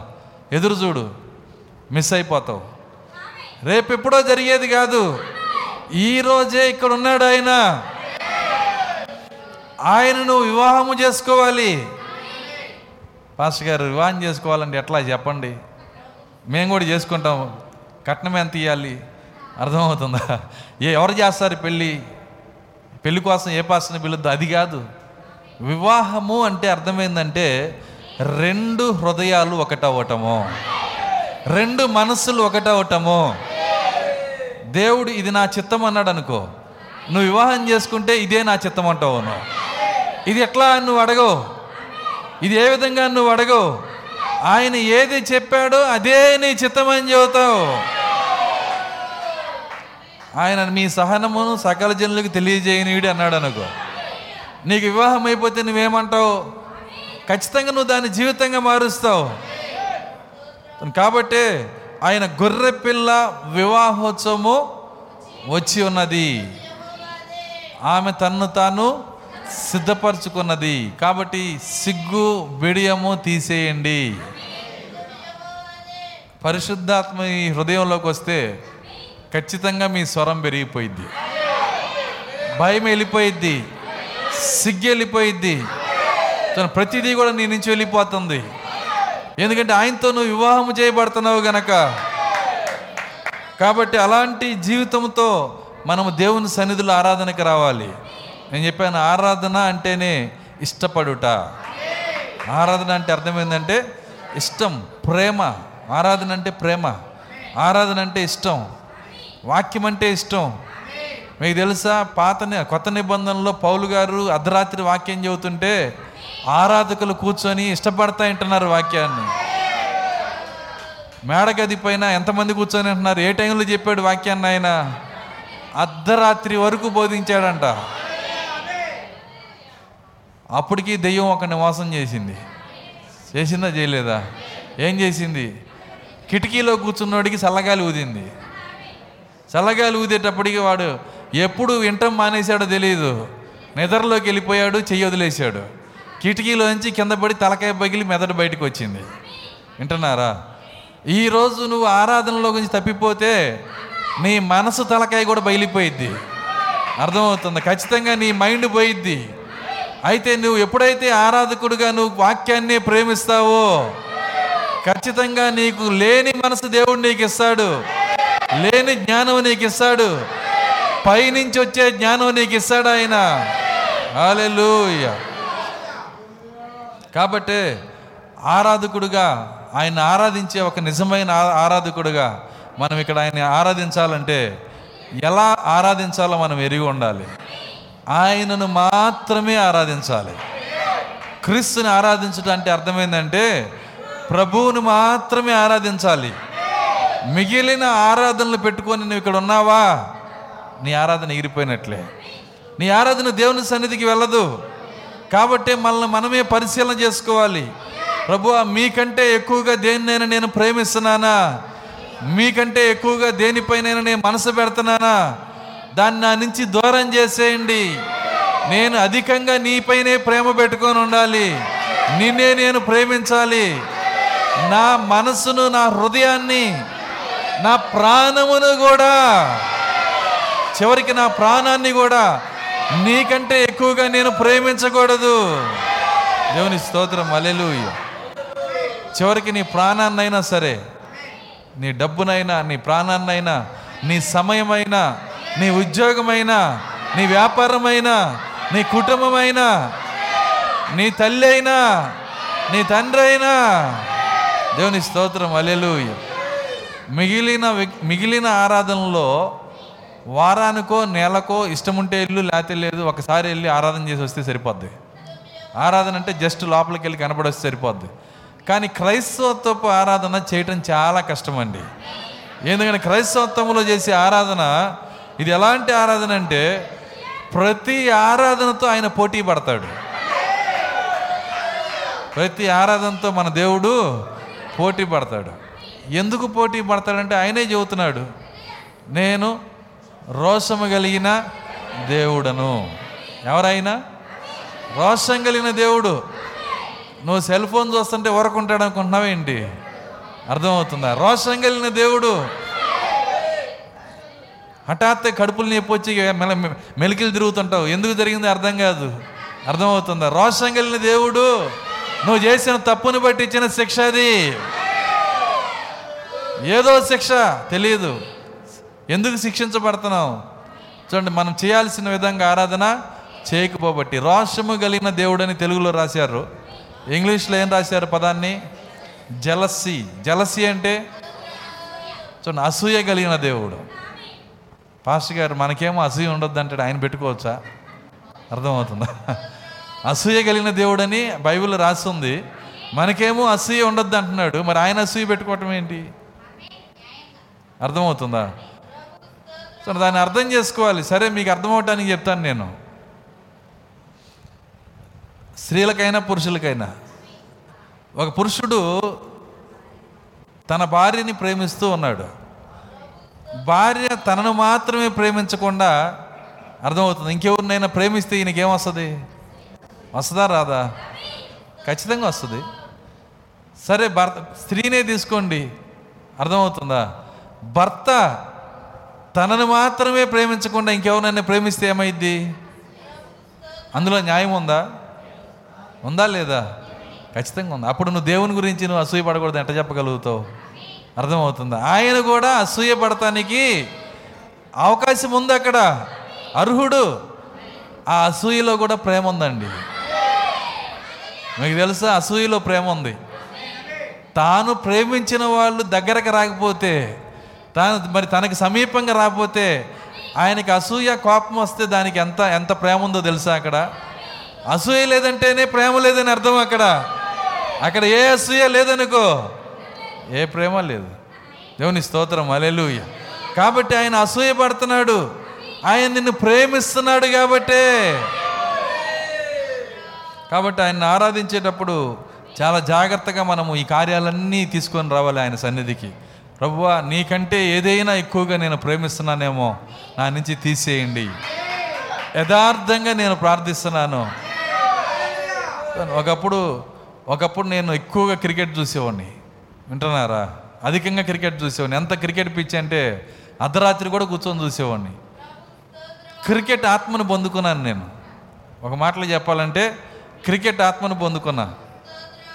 ఒకప్పుడు ఆ క్రికెట్ ఏంటో అంటే ఏంటో నాకు తెలియదు కానీ అది అర్థమైనాక ఆ స్పిరిట్ నాకు వచ్చింది. ఒకరోజు దేవుడు నా హృదయంలో మాట్లాడుతున్నాడు నువ్వు నాకంటే ఎక్కువగా క్రికెట్ని ప్రేమిస్తున్నావు అని. ప్రభు ఇందులో తప్పేముంది? అందులో పాపం ఏమైనా ఉందా? అల్లరి లేదు ఆటపాటలు లేవు కేకలు లేవు ఏం లేదు అందులో అపవిత్రత ఏముంది? ఏదో ఆడుకుంటున్నారు నేను చూస్తున్నాను. అర్థమవుతుందా? వాళ్ళు ఆడుకుంటున్నారు నేను చూస్తున్నాను. అందులో తప్పేముంది? ఏ తప్పు లేకపోవచ్చు. నాకు ఇచ్చే సమయం పోతుంది అన్నాడు నాకు ఇచ్చే సమయము పోతుంది. నిన్ను చూస్తుంటే నన్ను బట్టి నన్ను బట్టి చప్పట్లు కొట్టేవాడి కన్నా సిక్స్ కొడితే చప్పట్లు కొట్టేవాళ్ళకి కనపడుతున్నావు. ఫోర్ కొడితే చప్పట్లు కొట్టేవాళ్ళకి కనపడుతున్నావు.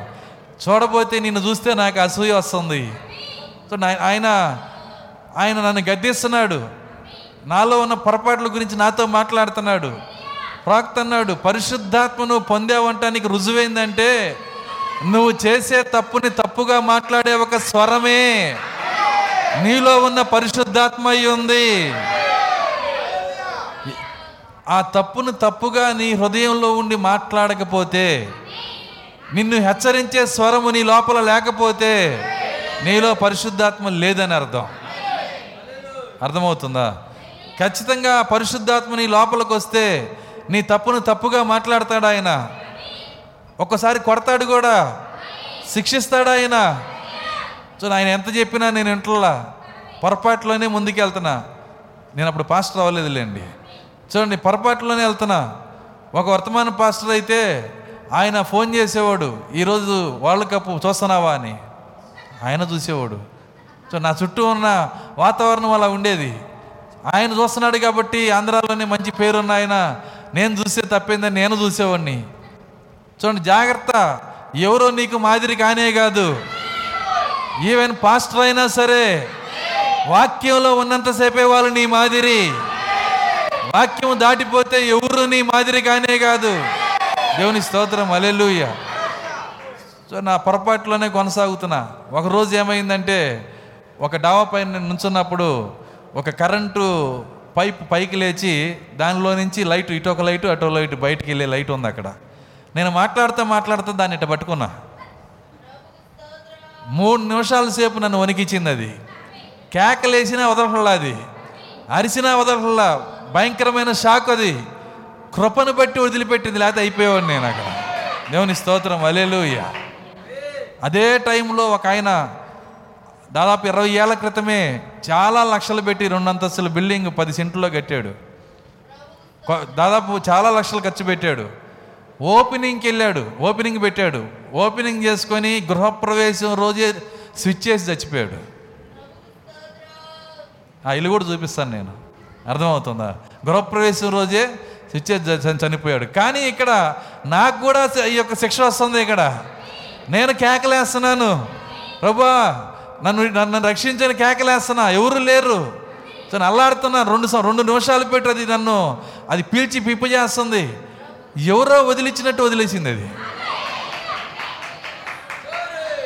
తట్టుకున్నంతసేపే నీకు ఇస్తాను సోదరని నేను. తట్టుకోలేనంత సోదరు నేను ఇవ్వనని చెప్పినా. కృపగలిన దేవుడు ఆయన. అప్పుడు ఎంత సంతోషపడ్డానంటే ప్రభు నన్ను కొట్టినందుకు. అంతే బలహీనతలన్నీ ఎగిరిపోయినాయి. దూది పింజాల్లాగా ఎగిరిపోయినాయి అన్నీ. అప్పుడు ఏం కావాలి మనకి? చెప్పండి. మన బలహీనతలు పోవాలంటే దేవుడు మనకి శిక్షకుడిగా ఉండాలా? మనల్ని శిక్షణ ఇవ్వాలి ఆయన? శిక్షణ ఒక్కోసారి బాధగానే ఉంటుంది కష్టంగానే ఉంటుంది. ఆయన బైబిల్ చెబుతుంది తండ్రి శిక్షించని కుమారుడు ఎవడు? తండ్రి కనుక నేను శిక్షించకపోతే నువ్వు దుర్బీజుడివే కానీ దేవుని బీజాన్ని కాదన్నాడు ఆయన. దేవుని స్తోత్రం అలెలుయ్య కాబట్టే ప్రభువు శిక్షించడానికి దేవుని దగ్గర మనం అడగాలి ప్రభు నన్ను సరిచేయండి. నన్ను సరిదిద్దండి. నన్ను కొయ్యండి. నన్ను కడగండి. నన్ను కాల్చండి. ఏ చేస్తారో నాకు తెలియదు నేను నీకు ఇష్టడుగా నేను నిలబడాలి ఇక్కడ. దేవుని స్తోత్రం అలెలుయ్య ఇష్టపడుతున్నారా? దేవుడు అలా కొడతానికి? మీకు తెలుసా? దేవుడు కొట్టకపోతేనే దాని అంత దరిద్రం ఇంకోట్లేదు. అర్థమవుతుందా? రోడ్డు మీద ఎవరు వెళ్తున్నారు? చిన్నపిల్లలు. ఆరు సంవత్సరాల పిల్లోడు సిగరెట్ నోట్లో పెట్టుకొని పోతున్నాడు. నువ్వు చూసి వచ్చేస్తావు బాధపడి వచ్చేస్తావు అంతే. అదే నీ కుమారుడు అయితే పొరపాటు నీ కళ్ళలో పడ్డాడు అనుకో అర్థమవుతుందా? ఆ పనీలేని వచ్చేస్తావా నువ్వు? ఏం చేస్తావు? ఊరు ఈడెప్పటి నుంచి మొదలుపెట్టాడు ఈ కార్యాలు? వీడి సంగతి తెలుస్తానని చెప్పి వెంటనే వాడి దగ్గరికి పోయి చొక్కా పట్టుకొని ఇంటికి తీసుకెళ్ళి ప్రత్యేకంగా బెల్ట్ తీసి మరి వాడికి చేయాల్సింది చేసి వస్తావు నువ్వు. ఎందుకు అంత ఇంట్రెస్ట్ దేనికి నీకు? సొంత కొడుకు కాబట్టి అర్థమవుతుందా? ఇప్పుడు మనం సొంత కుమారులమైనా దేవునికి? సొంత కుమార్తెలమేనా? రుజువేంటి? దేవుడు నిన్ను కొట్టడమే రుజువై ఉంది.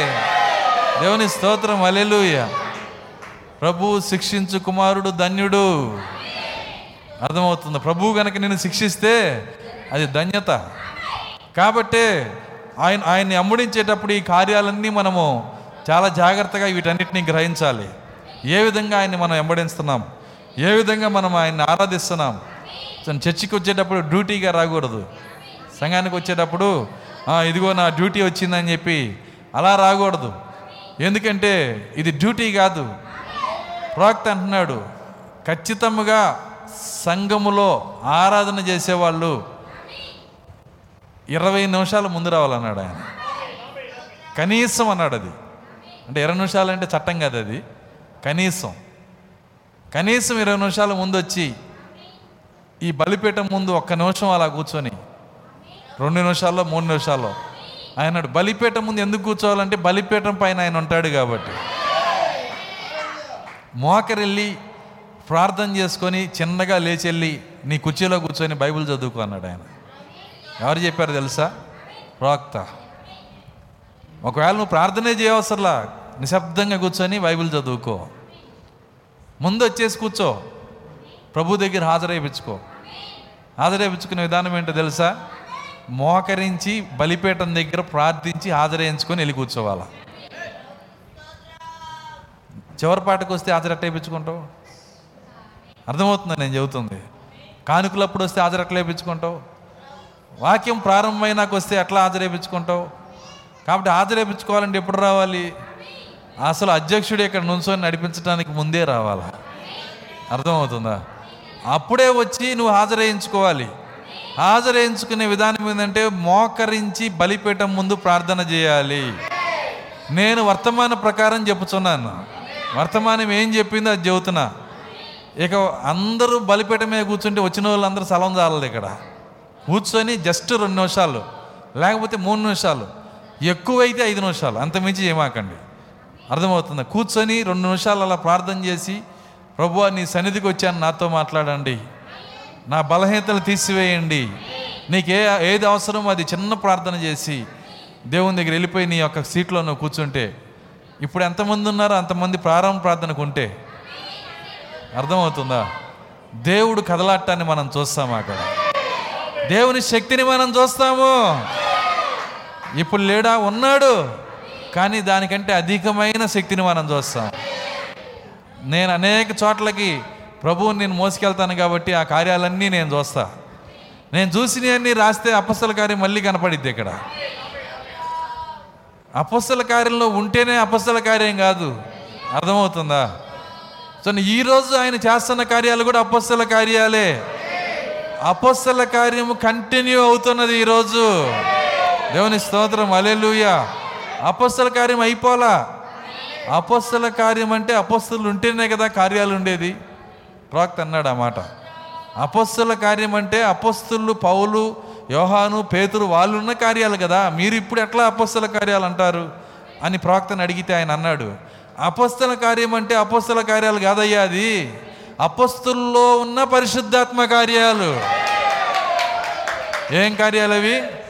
అపస్తులలో నివసించిన పరిశుద్ధాత్మ కార్యాలు. అపస్తులు వెళ్ళిపోయారు కానీ అపస్తుల్లో ఉన్న అదే పరిశుద్ధాత్మ. ఈరోజు ఇక్కడే ఉన్నాడు ఆయన. ఆయన ఇక్కడ ఉన్నప్పుడు మరి అపస మరి ఆ పరిశుద్ధాత్మ కార్యాలు అయిపోయినాయా? ఎంతమంది చెబుతారు అయిపోయినాయని చెప్పలేరు కదా. కాబట్టి పరిశుద్ధాత్మ కార్యాలు ఇప్పుడు కూడా జరుగుతున్నాయి.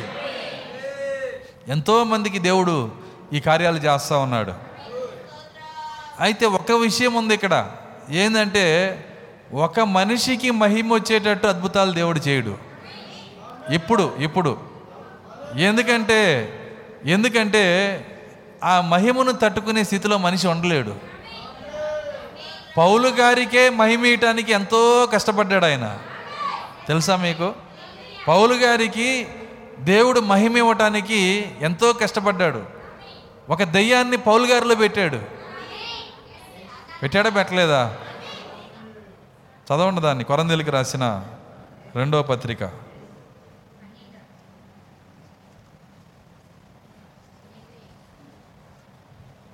పన్నెండో అధ్యాయము ఏడో వచనం. నాకు కలిగిన ప్రత్యక్షతలు బహు విశేషంగా ఉన్నందున నాకు కలిగిన ప్రత్యక్షతలు బహు విశేషముగా ఉన్నందున నేను అత్యధికంగా నేను అత్యధికముగా రెచ్చిపోకుండా నిమిత్తము హెచ్చిపోకుండు నిమిత్తము నాకు శరీరంలో ఒక ముళ్ళు నాకు శరీరములో ఒక ముళ్ళు నేను అత్యధికంగా హెచ్చిపోకుండా నిమిత్తము నేను అత్యధికముగా హెచ్చిపోకుండా నిమిత్తము హెచ్చిపోకుండు నిమిత్తము నన్ను నలకొట్టుటకు పౌలు గారు హెచ్చించుకుంటాడట అర్థమవుతుందా? హెచ్చించుకుంటాడని దేవునికి తెలిసే పౌలు గారికే వెనకాలకు లాగటానికి ఒక తాడి కట్టాడు. నువ్వు నేను ఎంత చెప్పు? మనకు గనక పౌలు గారికి జరిగినట్టు జరిగితే అసలు మనం హిమాలయ పర్వతాల్లో ఎవరెస్ట్ శిఖరం నుంచి కిందకి దిగనే దిగం. అర్థమవుతుందా? కాబట్టే ఒక మనిషికి డైరెక్ట్గా మహిమిచ్చేట్టు దేవుడు చేయడు. అతని వలన దేవుని ఏదైనా ఒక నిరూపణ చెయ్యాలని అనుకుంటే అప్పుడు ఇస్తాడు ఆ యొక్క మహిమని. దేవుని స్తోత్రం. అలెలుయ్యా కాబట్టి పౌలు గారిని దేవుడు నిరూపించాలి. మొదటి సంఘకాలపు దూతని నిరూపించాలి. అపోస్తుల కన్నా కూడా ఎక్కువని నిరూపించాలి. అంతేకాదు ధర్మశాస్త్రం నుంచి కృపకి ఒక యుగము మారుతుంది గనక ఆ మార్పుని మోసుకొచ్చే ఒక మనిషిని నిరూపించాలి. కాబట్టే పౌలు గారిని అంతగా ఇచ్చించాడు ఆయన. దేవుని స్తోత్రం అలెలుయ్య పౌలు గారి నీడబడితేనే ఏమైందండి? స్వస్థతలు వచ్చినాయి. పౌలు గారి శక్తేనా అది. పౌలు గారి శక్తేనా పౌలు గారి శక్తి కాదండి. అది పౌలు గారి శక్తి అయితే తిమోతికి లెటర్ వేస్తున్నాడు. ఏం వేస్తున్నాడంటే తిమోతి నీ కడుపు నొప్పి ఎప్పటి నుంచో తగ్గట్లేదు. దాని గురించి నాకు బాధగా ఉంది. నీకు నేను ప్రకృతి చిట్కా ఒకటి చెబుతాను. ద్రాక్షరసం దాకా కడుపు నొప్పి తగ్గిద్ది అన్నాడు ఆయన. నేను చెప్పింది వాక్యమేనా? అదేంటి? నీడబడితేనే స్వస్థతొచ్చే ఆయన. ప్రేమకు శిష్యుడైన తిమోతిని ఎందుకు స్వస్థపరచలేకపోయాడు? అర్థమవుతుందా? ఎవరిని స్వస్థపరచాలో ఎవరిని మయమపరచాలో అది దేవుని చేతిలో ఉన్నది. యేసుక్రీస్తే భూమి మీదకి వచ్చినప్పుడు అందరినీ స్వస్థపరచలా? ప్రవక్త అంటున్నాడు యేసుక్రీస్తు ఒకరోజు అక్కడ ఉన్నటువంటి బెతెస్త కోనేరుకి వెళ్ళాడు. అక్కడ కొన్ని వేల మంది రోగులు ఉన్నారు ఐసీయూ పేషెంట్లు ఉన్నారు అక్కడ. అర్థమైందా? అంటే అప్పుడు ఐసీయూ ఉన్నాయా? అంటే ఐసీయూ కండిషన్ పేషెంట్లు అనమాట ఆక్సిజన్ అందక ఎక్కువలు వస్తాయి ఇక చనిపోవడానికి అర్థమవుతుందా? ఆయన పక్క నుంచి శరీరము నిండా స్వస్థతా శక్తి నింపుకున్న ఆయన నడుచుకుంటూ పోతున్నాడు. ఎవరైనా? ప్రభు అయినా? యేసుక్రీస్తు. అక్కడ ఐసీయూ పేయింట్ పేషెంట్ ఇంకొక రెండు నిమిషాలు చచ్చిపోయేట్టున్నాడు. అర్థమవుతుందా? అక్కడ అట్లాంటి పేషెంట్లు అనేక మంది ఉన్నారు. వస్త్రముల నిండా మహిమ నిండిన ప్రభు అయిన యేసుక్రీస్తు ఆ దారిలో నడుస్తూ ఒక్కల్ని కూడా స్వస్థపరచలేదంట. అదేంటి? కారణం ఏంటి ఆ యేసుక్రీస్తుని మీరు వెళ్ళి అడిగారనుకో ప్రభువా ఇంతమంది రోగులుంటే వాళ్ళను స్వస్థపరచకుండా ఎందుకు దాటి వెళ్ళిపోతున్నావు? ఆయన ఒకటే చెప్తాడు తండ్రి నాకు ఏది చూపించునో తండ్రి చిత్తము నేనేం చేస్తాను కానీ నా అంతట నేనుగా. అప్పుడు స్వయముగా ప్రభు అయిన యేసుక్రీస్తే ఆ మాట చెబితే ఇప్పుడు మనమేం చేస్తున్నాం? మనకి మనసుకు దోచిందంతా చేసుకుంటూ పోతుంటాం. అది కాదు చేయాల్సింది. ఏది చెయ్యాలన్నా నీ మోకాలపైన చేతులెత్తి దేవుని అడగాల.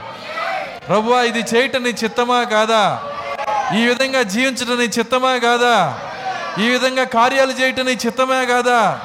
నీ చిత్తమైతేనే నా జీవితంలో జరిగించండి. లేదంటే నా నుంచి అది దూరం చేయండి. అది మేలైనా సరే అది మంచైనా సరే. దేవుని స్తోత్రం అలెలుయ్య ప్రాక్త కార్యాన్ని చెప్పాడు. ఏమన్నాడంటే ఎంత అందగత్తి అయితే అంతగా నాకు భారీగా అవటానికి అర్హురాలు అనుకోమాకన్నాడు. అర్థమైందా? ఎంత అందగత్తి అయితే ఏమనుకుంటాడు ప్రతి అవనస్సుడు ఆమె ఎంత అందగత్తి అయితే ఆమె నా భార్యగా ఉండటానికి అంత అర్హత కలిగి ఉన్నది. ఇది ఒక గొర్రె అనమాట రాక్త అంటున్నాడు ఎప్పుడు కూడా అలా అనుకోమాక? నీ హృదయం దాని మీద పెట్టమాక? అర్థమవుతుందా? ఎందుకంటే ఈ నీ అం- అందగత్తి అయినంత మాత్రం నీ భార్య కాదు. ఆమె చెప్పగలరా? ఖచ్చితముగా దేవుని చిత్తములో నీ భాగం ఏదో ఉంది. సరే మీకు అర్థమవటానికి ప్రాక్టికల్ భాషలో చెప్తా.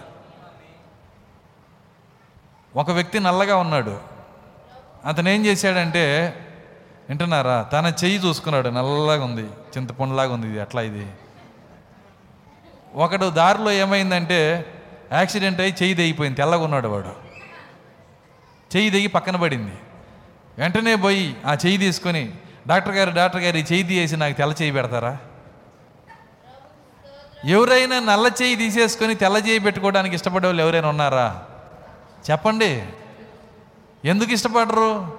అది ఎంత తెల్లగా ఉన్నా నా చేయి నాకొద్దు నా నల్లగా ఉన్నా నా చేయి నాకుంటే చాలు. ఎందుకని? ఎందుకనండి? అది నీ చెయ్యి. నీ భార్య కూడా అంతే. ఓ యవనస్తుడా! ఆమె ఎంత తెల్లగా అయినా ఉండొచ్చు ఆమె ఎంత జ్ఞానవంతురాలైనా అవ్వచ్చు. నీలో భాగం ఎవరో? తండ్రి సన్నిధిలో కూర్చొని ప్రభు నీ చిత్తం ఏమై ఉంది. నా పక్కటెముక ఎవరై ఉన్నారు? నాకివ్వబడిన భార్య ఎవరు? నువ్వు మోకరిల్లి దేవుని దగ్గర అడగాల. ఏ చేతి దగ్గర ఒక చట్టం పక్కటెముక దగ్గర ఇంకో చట్టమా? అర్థమవుతుందా? చేతి దగ్గర ఏ చట్టమో పక్కటెముక దగ్గర కూడా అదే చట్టం ఇంకా ఎక్కువ చట్టం. అర్థమవుతుందా? కాబట్టి నీ భార్య ఎవరు ఎవరిని అడగాల? నీ భర్త ఎవరో ఎవరిని అడగాలి? మన సినిమా హీరోలాగా ఉన్నాడు కాలేజీలో. వచ్చిన సమస్య ఇదండి. ఈరోజు వర్తమానంలో ఉన్న స్త్రీ పురుషులు కూడా ఎన్నికలోకి వెళ్ళిపోతున్నారు. వాడు రక్షించబడేవాడు అయినా కాకపోయినా రక్షించబడకపోయినా అర్థమవుతుందా? బైబిల్ ఏం చెబుతుందంటే రక్షణ లేని ఒక వ్యక్తి మాయా స్వరూపి అంది. ఎవరండి? అసలు దేశాలే నా దృష్టికి మాయలాగుంటే వాడెవడో సినిమా హీరో లాగున్నాడు వాడి వెనకాల పడతావేంటి నువ్వు అంటున్నాడు వాడు లేనోడు. వాడు అసలు ఉనికిలోనే లేనోడు. ఉనికి గాలివాడు. నీకు కావాలంటే గాలిలో పెళ్ళి చేసుకో. అర్థమవుతుందా? గాలి అంటే వాడికి లేనోడు కాబట్టి నీ పక్కన లేనోడు కావాలనుకుంటే నీ పక్కన ఉన్నాడు అనుకో అర్థమవుతుందా? ఏమి ఉండదు నీ పక్కన. అర్థమవుతుందా? నీ పెళ్ళి చేస్తాం అవసరమైతే ఏమి లేని చోట. అది ఎంత లాభమో అది ఎంత ఉపయోగకరమో అర్థమవుతుందా? రక్షించబడని ఒక వ్యక్తిని చేసుకోవటం కూడా అదే అంతే నీకు. కాబట్టి నీకు బుద్ధి జ్ఞానంతో నువ్వు చేయాల్సిన పని ఏంటంటే ఖచ్చితంగా యవనసురైన పురుషులు స్త్రీలు మీరు చేయాల్సిన పని ఏంటంటే తండ్రి చిత్తముని ఎతకాల. బైబిల్ ఏం చెబుతుందంటే ప్రభువా ప్రభువా అని పిలుచు ప్రతివాడు పరలోక రాజ్యము చేరడు కానీ పరలోకమందున్న నా తండ్రి చిత్త ప్రకారము చేయువాడే పరలోక రాజ్యము ప్రవేశించును. తండ్రి చిత్తము చేయాలి. మన సొంత ఇష్టం కాదు. సొంత ఉద్దేశం కాదు. ప్రవక్త ఒక మాట అంటున్నాడు. ఏమంటున్నాడంటే చర్చిలో కూర్చొని ఆయన ఆరాధనలో ఆయన సంఘస్థుల మధ్యలో ఆయన ఫుల్పీటి దగ్గర కూర్చొని ఏమంటున్నాడంటే ఈ లోకంలో అర్థమవుతుందా? నా భార్య కంటే అందమైన వాళ్ళు ఉన్నారు నా భార్య కంటే తెలివైన వాళ్ళు ఉన్నారు నా భార్య కంటే గొప్ప కార్యాలు కలిగిన వాళ్ళు ఉన్నారు అయినా శ్రీమతి బ్రహ్మాం ఎవరంటే? ఇదిగో ఈమె అని చూపిస్తున్నాడు ఆయన. అవన్నీ ఉండటాన్ని బట్టి ఆమె శ్రీమతి బ్రహ్మాంగా ఉండలేదు. అర్థమవుతుందా? కేవలం ఎన్నికను బట్టి ఈరోజు మన సంఘం కన్నా అన్ని విధాల వంద రెట్లు మేలైన సంఘాలు చాలా ఉన్నాయి. చాలామంది క్రైస్తవులు నీకన్నా మేలైన వాళ్ళు ఉన్నారు. ఎందుకు నిన్నే వర్తమానంలోకి పిలిచాడు ఆయన? ఎందుకు నీకే కృపనిస్తున్నాడు? అది ఆయన సొంత ఎన్నిక అయి ఉన్నది.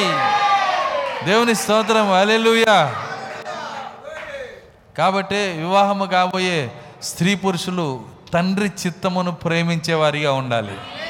తండ్రి చిత్తమును అడగాలి. ప్రా ప్రవక్త అన్నాడు ప్రార్థన చేయకుండా పెళ్ళి చేసుకోమాకన్నాడు ప్రార్థన చేయకుండా పెళ్ళి చేసుకోమాక ఖచ్చితంగా చేసుకోమాక. ఒకసారి ప్రార్థన చేసి పెళ్ళి చేసుకున్నా పెళ్ళంతా ఏడుపుతో జరగచ్చు. నువ్వు ప్రార్థన చేసావా? అది మేలుతో ముగిస్తాడు ఆయన. ఆమె చెప్పగలరా? చూడండి అది కొన్ని కార్యాలు కష్టాలు జరుగుతాయి ఇబ్బందులు వస్తాయి. కానీ ప్రార్థనతో నువ్వు చేసుకుంటే అది మేలుతో ముగిస్తాడు ఆయన. ఒక్కసారి మనం అడిగింది మనకు కష్టంగా అనిపిస్తుంది మనకి ఇబ్బందిగా అనిపిస్తుంది. మనం ఏమడుగుతున్నాము చూడండి హోటల్కి వెళ్ళి ఒక మాట అడుగుతాం. ఏం కావాలంటే ఆ పక్కనోడు అడుగుతా ఏం కావాలి సార్? రెండు ఇడ్లీ ఒక రవ్వట్టు తీసుకురావయ్యా అంట. అర్థమవుతుందా? చూడండి ఒక ఇడ్లీ ఇడ్లీ తీసుకొచ్చి ముందు పెడతాడు. ఏ ఇడ్లీ ఎందుకు తెచ్చావు? అంటే నువ్వు అడిగిందే కదా ఇది. నువ్వు అడిగిందే తీసుకొచ్చాడు. రవ్వట్టు ఎందుకు తెచ్చావు? నువ్వు అడిగావు. అర్థమవుతుందా? నువ్వు ప్రార్థనలు అడుగుతున్నావు ప్రభా నన్ను సంపూర్ణని చేయండి. నన్ను నీ రూపంలో తీసుకురండి. అర్థమవుతుంది? నన్ను పూర్ణుడిగా చేయండి. ఎత్తబడే రూపం నాకు దయచేయండి. అడిగావా? అడగంగానే సోదరులు ఏమవుతాయి? చెప్పండి. వస్తాయా రావా? ఇదేంది? ఇన్ని సోదరులు వచ్చినాయి నాకు? అనమాక. నువ్వు ఆర్డర్ ఇచ్చిందే ప్లేట్లోకి వచ్చింది. ఇంతకుముందు చెప్పాను నేను. చూడండి గోధుమ గింజ ప్రార్థన గురించి. గుర్తుందా? కొత్త వాళ్ళు చాలామంది ఉన్నారు కాబట్టి చెబుతున్నా. ఒక గోధు గోధుమ గింజ ప్రార్థన చేస్తుందంట. ఏమని చేస్తుందంటే గోధుమ గింజ కుర్చీలో కూర్చొని రొట్టెను చూసిందంట. అర్థమవుతుందా?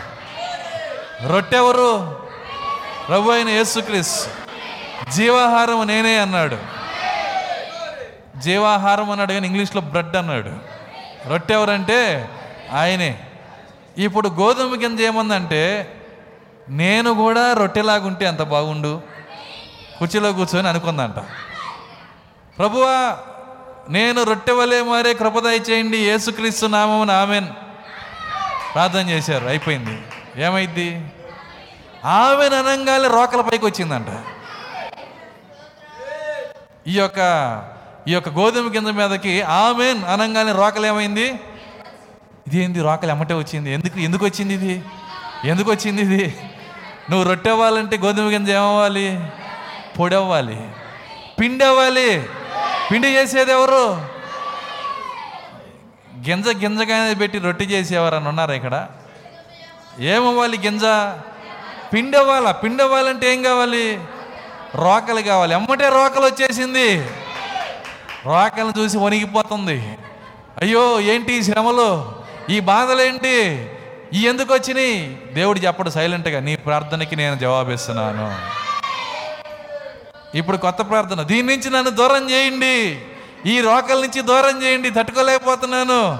ఈ రోకలు తీసేయండి యేసుక్రీస్తునామని అడుగు అని ఒప్పు- ఒప్పుకోడు ఆయనక నీకు మేలైంది ఏది ప్రార్థన చేసి ఇడిచిపెట్టావో దానికి మాత్రమే ఆన్సర్ ఇస్తా పోతాడు. నేను రొట్టిగా మార్చనున్నప్పుడు రాకెల్ ప్రాసెస్ తీసుకొస్తే ఈ తీసేయమని తీసేయడు ఆయన. నువ్వు చెప్పినట్టు ఆడ్డా ఆయన. అర్థమవుతుందా? ఇప్పుడు ఇక్కడ ఉపవాస ప్రార్థన చేసి రాకలను తీసేయమని అడుగుతున్నారు. కానీ తీసేస్తాడా? తీసేయడు. రాకలు వచ్చి దంచుతూ ఉంటే అర్థమవుతుందా? చూడండి ఆ కన్నీళ్ళు అనే నూనె బయటకు వస్తుంది. ఆ యొక్క గోధుమలో నుంచి. రాకలు దంచి దంచి వెళ్ళిపోతే అమ్మయ్య ఇప్పుడు శ్రమలు తగ్గినాయి నాకు. అర్థమవుతుందా? చిన్నగా చల్లటి నీళ్ళు మీద పడ్డాయి. ఎందుకు? చల్లటి నీళ్ళు దేనికి? పిండి చేస్తున్నారు. ఇది బాగుంది ప్రభువా. అర్థమవుతుందా? నీళ్ళు పోసి నన్ను చక్కగా చల్లగా చేసినందుకు నీకు స్తోత్రాలు. అర్థమవుతుందా? చిన్నగా ఈ రొట్టె ఏం చేస్తుంది? ఈ యొక్క రొట్టెగా మారింది కదా? నిప్పు వెలిగించి ఎర్రగా ఆ యొక్క నిప్పు కాలుతుంటే దాని మీద పెనం మీద తీసుకెళ్ళి ఇటా వెళ్తుంటే ప్రభువా కాపాడు! ఇది ఇంకా ఘోరంగా ఉంది. నన్ను గాలుస్తుంది ఇది. వింటాడా దేవుడు? ఏనడు? వెళ్ళిపోయింది దాని మీదకి. ఒక పక్క గాలుస్తుంటే చాలదని రెండో వైపు కాలుస్తున్నాడు ఆయన. ఒక పక్క శోధన అయితే కుదరదు. అన్ని వేపులా కాల్చి కాల్చి కాల్చి ప్లేట్లో పెట్టినాక అప్పుడు ఈయన చూసుకున్నాడంట. అరే ఆయనలాగే ఉన్నానే నేను. ఆయన ఎలా ఉన్నాడు? నేను అలాగే ఉన్నాను. ఆయన తండ్రి వీరేమి చేస్తున్నారు? వీరు ఎరగరంటే ఈ రొట్టె కూడా ఏమంటుంది? వచ్చేసింది రూపము. నీ అంత చూస్తానంటలా. రూపం వచ్చేసింది. అయితే ఆ రూపం రావటానికే కొన్ని ప్రాసెస్లు ఉన్నాయి అక్కడ. దేవుని స్తోత్రం అలెలుయ్య కాబట్టే ఖచ్చితంగా ఆయన చిత్తము ఏదైతే ఉందో అది రోకలైనా అది పొయ్యి అయినా అది మంట అయినా అది అగ్ని అయినా అది శోధనైనా అది రోగమైనా అది వ్యాధి అయినా అది మరణమైనా ఏదైనా సరే ప్రభు నీ చిత్తమే. దేవుని స్తోత్రం అలెలుయ ఎంతమంది ఆయన చిత్తాన్ని ప్రేమిస్తున్నారు? కాబట్టి ఆయన అంటున్నాడు ఏమంటున్నాడంటే ప్రభువా ప్రభు అని ప్రార్థించువారు పరలోక రాజ్యము చేరరు కానీ పరలోకమందున్న నా తండ్రి చిత్త ప్రకారము చేయువాడే పరలోక రాజ్యములో ప్రవేశించును. కాబట్టి తండ్రి చిత్తాన్ని మనం ప్రేమించాలి. నువ్వు మూడు వందల అరవై ఐదు రోజులు నువ్వు ప్రార్థన చేసిన ఉపయోగం లేదు. తండ్రి చిత్తాన్ని నువ్వు ప్రేమించకుండా. తండ్రి చిత్తం ఏంటో దాన్ని గ్రహించాలి. నేను చెప్పాను యవనస్తులు మరి ముఖ్యంగా చాలా జాగ్రత్తగా వివాహంలో నిర్ణయం తీసుకోవాలా నీ నిర్ణయం కరెక్ట్గా ఉండాలి. అందమును బట్టి నిర్ణయం తీసుకోమాక డబ్బును బట్టి నిర్ణయం తీసుకోమాక పేరు ప్రతిష్టలు బట్టి నిర్ణయం తీసుకోమాక. నీ నిర్ణయం ఒక్కదాన్ని బట్టే ఉండాలి. ఏంటి ఆ ఒక్కటంటే ప్రభువా ఇది నీ చిత్తమా? నువ్వు దేవుని దగ్గర మోకరిల్లు ఆయన అడిగి అది ఆయన చిత్తమైతే అప్పుడు నువ్వు ముందుకెళ్ళాల? దేవుని స్తోత్రం అలెలుయ్య కాబట్టి ఆయన చిత్తము నువ్వు అడిగిన తర్వాత కథ ఎన్ని మలుపులు తిరిగినా బాధపడమాక ఎన్ని ఇబ్బందులు వచ్చినా బాధపడమాక దేవుడు మనకు ఒక వాగ్దానం చేశాడు. దేవుణ్ణి ప్రేమించి సేవించు వారికి. అనగా ఆయన సంకల్పం చొప్పున పిలువబడిన వారికి సమస్తము మేలు కొరకే సమకూడి జరుగుతున్నవి సమస్తము అన్నాడు ఆయన. డెంగ్యూ ఫీవర్ తప్పితే అనలేదు. ఏదైనా ఆయన తప్పించాడా? ఏది తప్పించలా? కరోనా తప్పితే అనలేదు ఆయన. సమస్తం అన్నాడు. కరోనా వచ్చినా మేలే. డెంగ్యూ ఫీవర్ వచ్చినా మేలే. ఏదొచ్చినా మేలే. సమస్తం మేలే. దేవుని యొక్క చిత్తాన్ని నువ్వు ప్రేమించినట్లయితే. కాబట్టి ప్రాముఖ్యమైనది ఏంటంటే ఆయన చిత్తము. కాబట్టి యవనస్సులు యవనరాణులు మీరు చేయాల్సిన పని ఏంటంటే అవసరమైతే ఉపవాసం ఉండి ప్రార్థన చేయండి. వివాహానికి సిద్ధమైన వాళ్ళు మీరు ప్రార్థన చేస్తే పాస్టర్ పని తగ్గిద్ది. అర్థం కాల. పాస్టర్కి పని తగ్గిద్ది ఎందుకని? తొంభై తొమ్మిది చూపించి అర్థమవుతుంది వందోది నీ దగ్గర తీసుకురాకుండా నువ్వు ప్రార్థన చేస్తే నీకు సిద్ధపరిచిన వ్యక్తినే దేవుడు అక్కడ తీసుకొస్తాడు. రాక్త అన్నాడు ఆ మాట. నీవు నీ అంతటా నీవు ఆయనకి విధేయుడు అయితే దేవుని శ్రమని నువ్వు ఆదా చేసిన వాడు అవుతావు అన్నాడు ఆయన. దేవుని శ్రమని దేవుని శ్రమ పెట్టేవాడిగా ఉండకూడదు. నీ అంతటి నీవే. తనకు తానుగా దేవునికి లోబడుట ఒక శక్తివంతమైన ఆయుధం అన్నాడు ఆయన. అపవాదిని ఎదిరించే ఒక శక్తివంతమైన ఆయుధం ఏంటంటే నీ అంతట నీవే దేవునికి లోబడుట. అయ్యో నేను ఈ పొరపాటులో ఉన్నాను. అయ్యో నేను ఈ తప్పిదంలో ఉన్నాను. అయ్యో నేను ఈ కార్యాలు సరి చేసుకోవలసి ఉన్నది. ఇదిగో లేఖన ప్రకారం నేను ఇలా జీవించవలసి ఉన్నది. వాక్య ప్రకారం ఇలా జీవించవలసి ఉన్నది. నీవే గ్రహింపులోనికి వచ్చి నిన్ను నీవే సరి చేసుకున్నట్లయితే దేవుని శ్రమని నువ్వు ఆదా చేస్తావు. గొర్రెపిల్ల భార్య గుర్తును నువ్వు పొందుకుంటావు. ఏంటి గొర్రెపిల్ల భార్య గుర్తు? గొర్రెపిల్ల భార్య పాస్టర్ చేత సిద్ధం చేయబడింది. ఇదేనా రాసింది అక్కడ? గొర్రెపిల్ల భార్య ప్రవక్త చేత సిద్ధం చేయబడింది. అని ఉందా? ఏమనుంది లేఖనంలో? గొర్రె పిల్ల భార్య తన్ను తాను సిద్ధపరచుకుంది. తనను తాను సిద్ధపరచుకునేదే గొర్రెపిల్ల భార్య అయి ఉన్నది. దేవుని స్తోత్రం అలెలుయ్య కాబట్టి నీ అంతటా నీవే గ్రహించుకొని ఎక్కడ పొరపాటు ఉందో తెలుసుకొని వీటన్నిటిని నువ్వు సరి చేసుకుంటే గొర్రెపిల్ల భార్యగా నువ్వు మారతావు.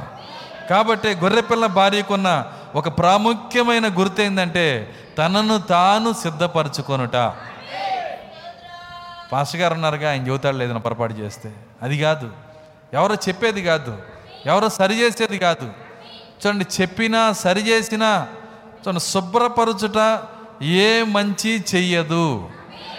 ప్రాక్తి ఇచ్చిన ఒక కొటేషన్ ఏంటంటే శుభ్రపరచుట ఏ మంచి చెయ్యదు. నిన్ను శుభ్రపరిచేది ఏ మంచి చేయదు. ప్రాక్త అన్నాడు ఆ మాట.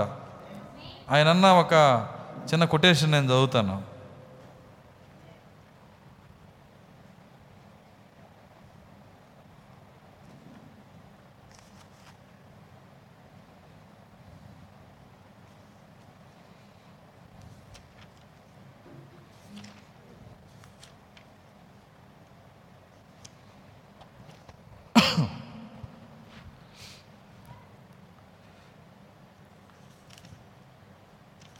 అని ఏమంటున్నాడంటే మీరు ఒక పందిని తీసుకొని మరియు దాన్ని కడిగి మరియు కుంచెతో దాన్ని బాగా శుభ్రపరిచి మరియు దాని గోళ్ళను శుభ్రం చేసి రంగులు వేసి. అర్థం కాదా నేను ఒకరోజు మొన్న బస్సులో వస్తుంటే అక్కడ ఇంజనీరింగ్ కాలేజీ పిల్లలందరూ ఎక్కారు ఆడపిల్లలు. నేను బస్సు ఎక్కడం చాలా అరుదు. ఏ బస్ బైకో ఏదో ఒకటి ఎక్కుతాను. చాలా కాలానికి ఎక్కాను నేను. సరే ఎక్కి కూర్చున్నా. కూర్చుంటే చాలామంది లేడీస్ ఉన్నారు. గోళ్ళు లేని లేడీస్ లేరు పిల్లలు. అర్థమవుతుందా? దెయ్యాలకు ఉంటాయి గోళ్ళు అంటారు కదా. దెయ్యాన్ని చూపించాలంటే డైరెక్టర్ ఏం చేస్తాడు? మీరు చెప్పండి. గోలు లేకుండా దెయ్యం ఎట్టయిద్ది? అర్థం కాదా గోలు లేకుండా దెయ్యం అవదా? మరి ఇప్పుడు నా ముందు కూర్చున్నాయన్నీ ఎవరు? నాకు డౌట్ వచ్చింది ఏమైనా దెయ్యాలా అని. గోల్డ్ గోల్డ్ వేసి గోల్డ్ పెంచి వాటికి మళ్ళీ దానికి మళ్ళీ కొత్త కొత్తగా పెయింట్లు కూడా మళ్ళీ. ఎందుకండి ఎడం చేతి గోళ్ళు దేనికి చెప్పండి? నన్ను అడిగితే ఎడం చేతి గోళ్ళు పచ్చిగా చెప్పాలంటే బాత్రూమ్కి వెళ్ళినప్పుడు కొంత తెచ్చుకోవడం కోసం. అర్థం అర్థమవుతుందా? అంతకు తప్పితే ఏమైనా ఉపయోగపడతాయా? మురికి తెచ్చుకోవడానికి తప్పితే. కుడి చేతి ఎందుకు? కొంత ఆహారంలో కలుపుకోవడం కోసం. ఎందుకని కడుపులో నులు పురుగులు? అర్థమవుతుంది. కడుపులో పురుగులు ఎందుకు వస్తున్నాయి? వామ్స్ ఎందుకు తయారవుతున్నాయి? కొత్త రోగాలు అర్థం రకరకాల రోగాలు. ఎందుకు గోళ్ళు? దెయ్యాలండి ఇవన్నీ. అర్థమవుతుంది. ఇవన్నీ కూడా దెయ్యాలు. కాబట్టే నేను ఎందుకు చెబుతున్నానంటే వాళ్ళని వెళ్ళి సరి చేయటాన్ని చెప్పట్లా. సంఘంలో ఉన్న వాళ్ళు సరివ్వాలా ఎవరైనా గోళ్ళు పెంచుంటే దెయ్యపు గుర్తులు మీ చేతి నుంచి తీసేయండి. పెంచి వాటికి మళ్ళీ రంగులు వేయటం కూడా. పెయింట్లు గోళ్ళ రంగులు. అవసరమా ఇవన్నీ? ఎంత రంగులేసినా అందులో ఉన్నది ఏం ఎక్కడికి పోదు కదా. అది అసహ్యమైంది. అర్థమవుతుందా? ఎవరైనా గోళ్ళు పెంచుకున్న వాళ్ళు మంచినీళ్ళు ముంచితే నాకు మహా భయం. అర్థమవుతుందా? అర్థమవుతుంది. ఇప్పుడు కొద్దిగా తెలివి వచ్చింది కానీ ఒకప్పుడు మంచినీళ్ళు ఏమంటే రెండేళ్ళు లోటాలో ఉంటాయి. సగం చెయ్యి బిందెలో మునిగిద్ది. అర్థమవుతుంది. దాన్ని తీసి ఇదిగో అని చేతిలో పెడతారు. అప్పుడు వాళ్ళ గోళ్ళు ఉంటే ఇంకెంత అందంగా ఉంటుందో అర్థమవుతుందా? ఇప్పుడు కొద్దిగా తెలివి వచ్చింది లేని దయచేసి దెయ్యపు గుర్తులు మన చేతుల మీద ఉంచమాకండి. యవన స్త్రీ పురుషులారా గోళ్ళు తీసేయండి. పాస్టర్ గారు గోళ్ళు కూడా ఎత్తపట్టడానికి ఆటంకమేనా? ప్రతిదీ ఆటంకమే. నీ శరీరము మార్పు చెందవలసి ఉన్నది. దేవుని స్తోత్రం అలెలుయ అరికాల నుంచి నన్నెత్తి వరకు దేవుడు డెకరేట్ చేయాలి దేవుడు? వాక్యము నిన్ను అలంకరణ చేయాలి. దేవుని స్తోత్రం అలెలుయ్య ఆ కారణాన్ని బట్టే తన ప్రాక్తన అన్నారు. ఎ- ఎత్తబడే మర్మాలు చెప్పబోయా అంటే జుట్టు గురించి చెబుతావు ఎత్తు చెప్పుల గురించి చెబుతావు స్త్రీల గురించి చెబుతావు ఎందుకయ్యా ఇవన్నీ ఆయన ఖచ్చితంగా వీటిని సరి చేసుకొని నేను విధేయురాలిని అని దేవుని కనపరుచుకుంటే విధేయులైన వారికి అనుగ్రహించబడిన పరిశుద్ధాత్మ. అప్పుడు ఇస్తాడు నీకు పరిశుద్ధాత్మనే. దేవుని స్తోత్రం అలెలుయ అది జుట్టు అయినా అది గోరైనా అది డ్రెస్ అయినా ఏదైనా సరే ఇవన్నీ సరి చేయబడాలా? ఏడో ముద్ర మర్మం చెబుతా రెండు ఏళ్ళకి అర అరంగులం గోళి పెట్టుకుంటే రెండు చేతులకి ఉపయోగమే ఉందండి అప్పుడు ఆ మర్మాన్ని మనం అవమానపరిచిన వాళ్ళం అవుతాం. కాబట్టి మర్మము కంటే ముందుగా పునాది ఉండాలి. ఆమె చెప్పగలరా? నీ ఆత్మీయ గృహానికి పునాది లేకుండా అలంకరణ అనవసరము. అలంకరణ అనవసరం. నగిషి పని అనవసరం. చూడండి ఇక్కడ పునాది కావాలి. పునాది అంటే అది కనపడదు. అది అంతరంగంలో ఉంటుంది ఆ పునాది. అది భూమిలో ఉంటుంది పునాది. ప్రతి కార్యం మనం సరిచేయబడాలి. దేవుని స్తోత్రం. అలెలుయ్య ఇప్పుడు పంది గురించి చెప్పేటప్పుడు ప్రాక్త కసితో చెబుతున్నాడు ఇక్కడ. చదువుతున్నాడా లేదా? మళ్ళీ చదువుతానేనండి మీరు ఒక పందిని తీసుకొని మరియు దాన్ని కడిగి మరియు కుంచితో దాన్ని బాగా శుభ్రపరిచి మరియు దాని గోళ్ళను శుభ్రం చేసి రంగులు వేసి దాని గోళ్ళను శుభ్రం చేసి రంగులు వేసి మరియు దాని పెదాలకు రంగులు వేసి లిఫ్ట్కి వేసి దేనికి? పందికి. ప్రాక్త కొత్తగా చేపట్ల వాక్యమే చెబుతున్నాడు వివేకము లేని సుందర స్త్రీ పంది మొక్కుకున్న బంగారు కమ్మె వంటిది. కాబట్టి వాక్యం మాట్లాడింది కాబట్టి ఆయన ఈ రూపంలో చెబుతున్నాడు ఏమంటున్నాడు చూడండి.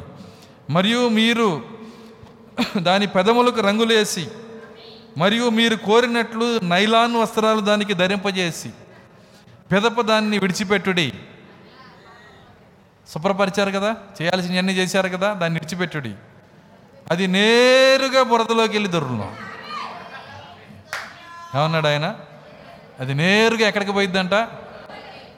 అరే నాకు లిఫ్ట్కి పాడైద్ది అనుకోదు అది. అర్థమవుతుందా? అరే డ్రెస్ పాడైద్ది అనుకోదు. గోళ్ళకున్న రంగులు పోతాయి అనుకోదు. ఏమీ లేదు. నేరుగా బురదలోకి వెళ్ళిపోయింది శుభ్రపరచుట ఏ మంచి చెయ్యదు. అది ఇంకను పంది స్వభావమునే కలిగి ఉండును. మరియు తర్వాత మీరు ఒక గొర్రె పిల్లను తీసుకోండి మరియు బురద గుంటలో దాన్ని ఉంచండి. ఒకదాన్ని ఏమో బురద గుంట నుంచి దూరం చేశారు కానీ అది ఎక్కడికి పోయింది? ఇంకొక దాన్ని ఏమో బురద గుంటలోకే తీసుకెళ్ళి పెట్టండి. మీరే తీసుకెళ్ళి పెట్టండి. ఏంటిది అది? గొర్రె. ఆయన అంటున్నాడు మరియు తర్వాత మీరు ఒక గొర్రె పిల్లను తీసుకునండి మరియు బురద గుంటలో దాన్ని ఉంచండి మీరు దాన్ని బయటకు తీసేంత వరకే ఇది అరుచును. ఈ బురద గుంటలో ఉండి ఏం చేసింది అది? జోసప్ గుంటలో నుంచి కేకలేసినట్టుగా. మీకు ఒక మాదిరి ఇస్తున్నాను. జోసఫ్ గుంటలో ఉండి ఏం కేకేస్తున్నాడు? అనలారా అని కేకలేసినట్టుగా. గుంటలో జోసఫ్ ఉండలేనట్టుగా. ఈ గొర్రె ఆ యొక్క బురదలో ఉండి కేకలేస్తూ ఉంటుంది. ప్రభువా! ప్రభువా ఈ సెల్ ఫోన్ మురికిలో ఉన్నాను. నన్ను విడుదల చేయండి. ప్రభువా పాపములో ఉన్నాను. లోకాశల్లో ఉన్నాను. బురదలో ఉన్నాను. ఇది నా స్థలము కాదు. ఇది నా స్థితి కాదు. దేవుని స్తోత్రం. అలెలుయ్య ఇప్పుడు బురద నుండి పందిని దూరంగా ఉంచుటకు మీరు దాన్ని బయటికి తీసేంత వరకే అది అరుచును అరుచు ఉండును. ఎందువలన? దానిది గొర్రెపిల్ల స్వభావమై ఉన్నది. మొదటి దానిది మొదటి దానిది మొదటిది ఏంటి? పంది పంది స్వభావం. రెండవది గొర్రెపిల్ల గొర్రెపిల్ల స్వభావం. ఇప్పుడు బురద నుండి ఒకవేళ పందిని దూరంగా ఉంచాలని నీకు అనిపిస్తే ప్రాక్త అంటున్నాడు బురద నుంచి పందిని దూరంగా ఉంచాలనిపిస్తే నేను పంది కదో గొర్రెపిల్ల కదో చెప్పట్లా? అర్థమవుతుందా? చాలా పందులు ఉన్నాయి చాలా గొర్రెలు ఉన్నాయి నిస్సారంగా వాటి కథ చెబుతున్నాను నేను. ఎవరు ఆ పందులు గొర్రెలు? సంఘమే అర్థమవుతుందా? కాబట్టి ఈ బురద నుంచి శాశ్వతంగా ఈ యొక్క పందిని దూరం చెయ్యాలి అని నీకు అనిపిస్తే ఆయన అంటున్నాడు. ఇప్పుడు బురదను పంది నుంచి దూరంగా ఉంచుటకు ఒకే ఒక మార్గం ఉన్నది. అదేదనగా శుభ్రపరచుట కాదు. క్రమశిక్షణ కాదు. మీ ఇంటికి నేనే వచ్చి మీ ఇంట్లో ఉన్న టీవీని పై నుంచి ఎత్తి కింద పడేసి మొక్కలు చేసి అర్థమవుతుందా?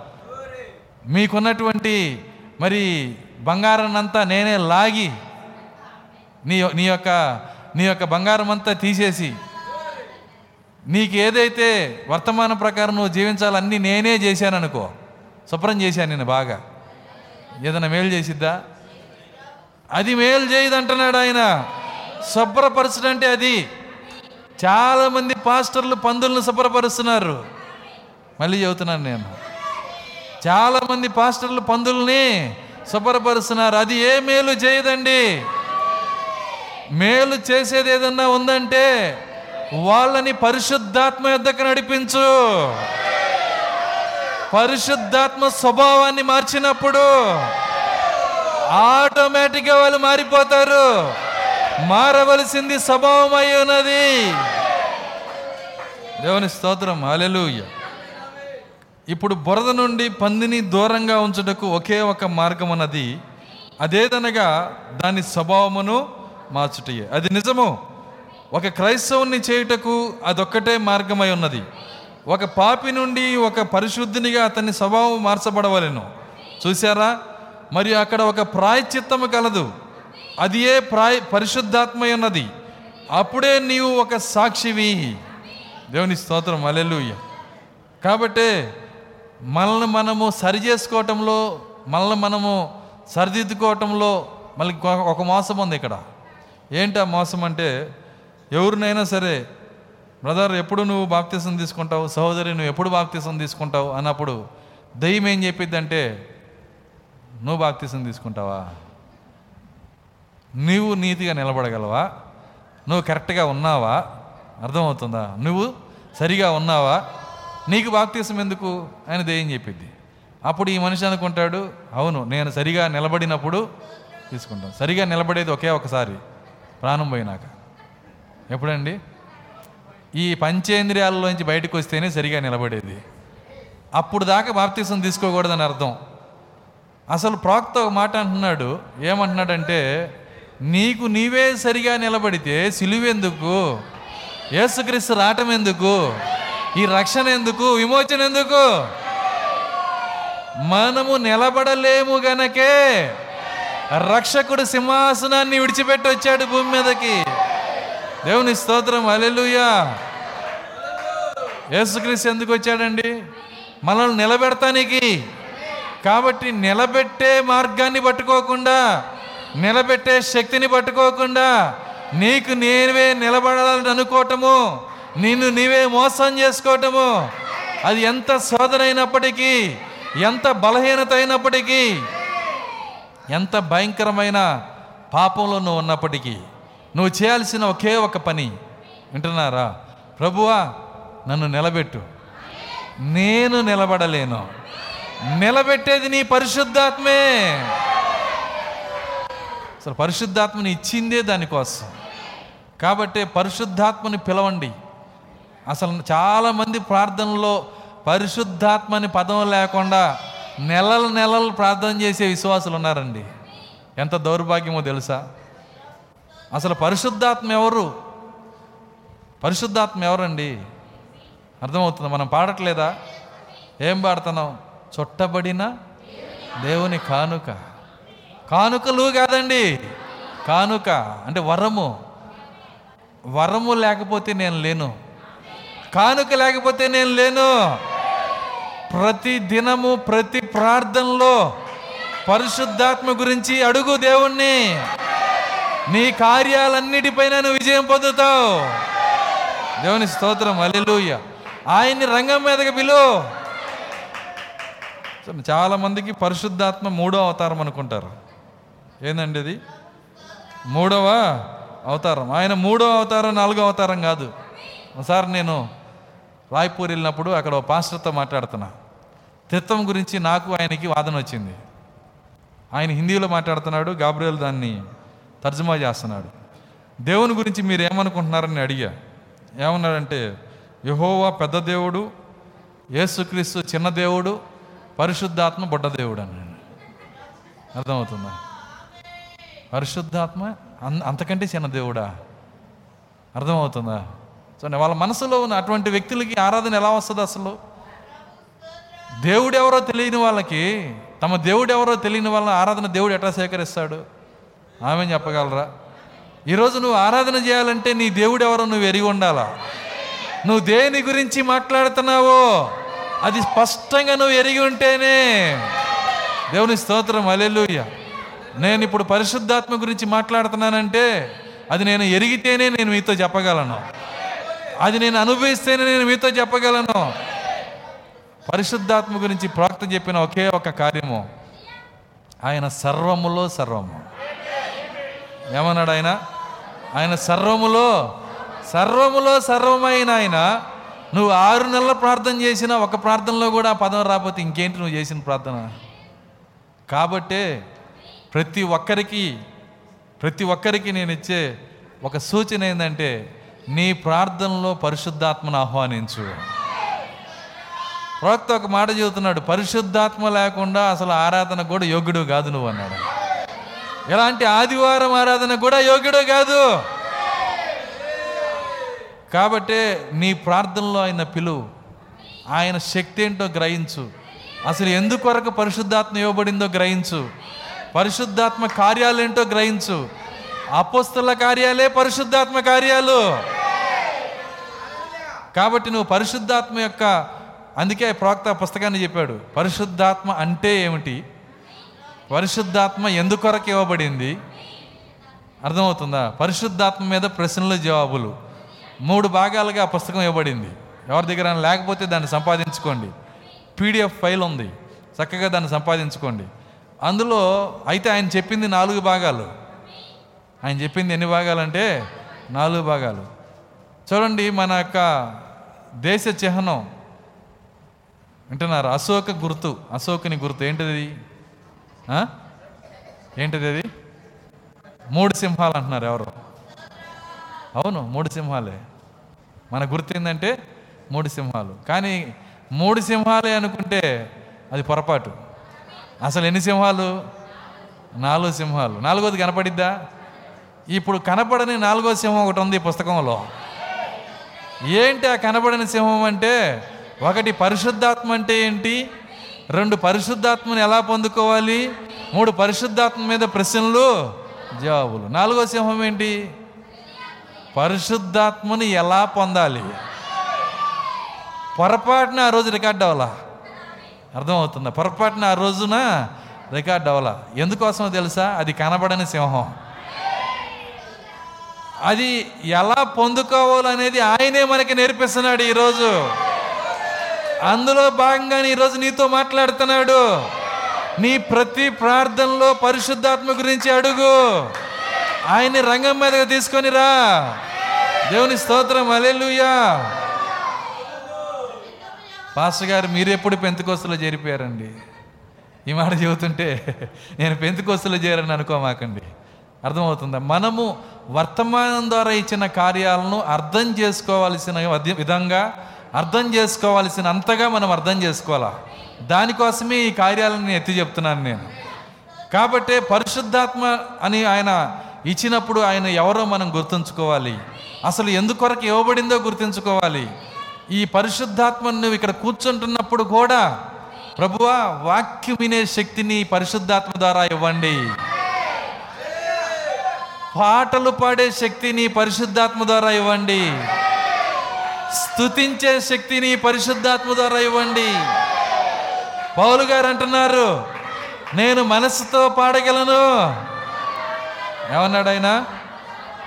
ఎంతమంది ఆత్మతో పాడేవాళ్ళు ఉన్నారు ఇప్పుడు చెప్పండి. మనసుతో పాడే వాళ్ళని అందరినీ నేను చూపించగలను. కానీ ఆత్మతో పాడేవాళ్ళు ఎవరు? ఎవరైతే ఆత్మతో పాడతారో సంఘం మీద కూడా ఆత్మ వచ్చేస్తుంది. దేవుని స్తోత్రం వలెల్లుయ ప్రవక్త అంటున్నాడు. ఏమంటున్నాడు తెలుసా? ఆయన ఆయన ఆయన అంటున్నటువంటి మాట ఏంటంటే పౌలు గారు అంటున్నారు నేను మనసుతో మనసుతో పాడగలను ఆత్మతో పాడగలను. కాబట్టి పాడాలన్నా పరిశుద్ధాత్మ కావాలి. స్థుతించాలన్నా పరిశుద్ధాత్మ కావాలి. ఆరాధించాలన్నా పరిశుద్ధాత్మ కావాలి. పరిశుద్ధాత్మ వస్తే వాక్యము నువ్వు అర్థం చేసుకోగలవు. తెలుసా మీకు? వాక్యం తెల్ల మీద నుంచి వెళ్ళదండి ఎంత బయలుపాటైనా ఎంత మర్మమైనా పరిశుద్ధాత్మ వల్ల నువ్వు పొందుకోగలుగుతావు. సో నా పరిశుద్ధాత్మ వచ్చినప్పుడు యోహాన్ సువార్త పదహారో అధ్యాయము. యోహాన్ సువార్త పదహారో అధ్యాయం పదమూడో వచ్చినాం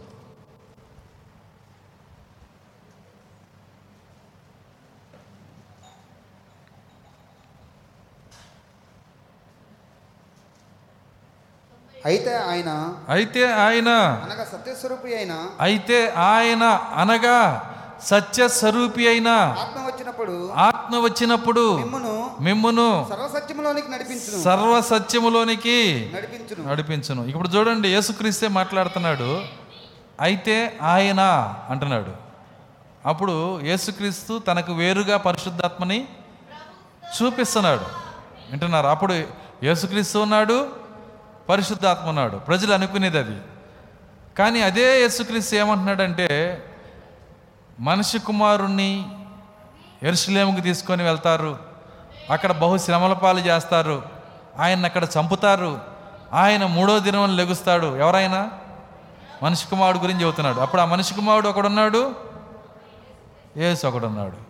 అర్థమవుతుందా? మనం చదివితే ఇలా ఉంటుంది బైబిల్లో.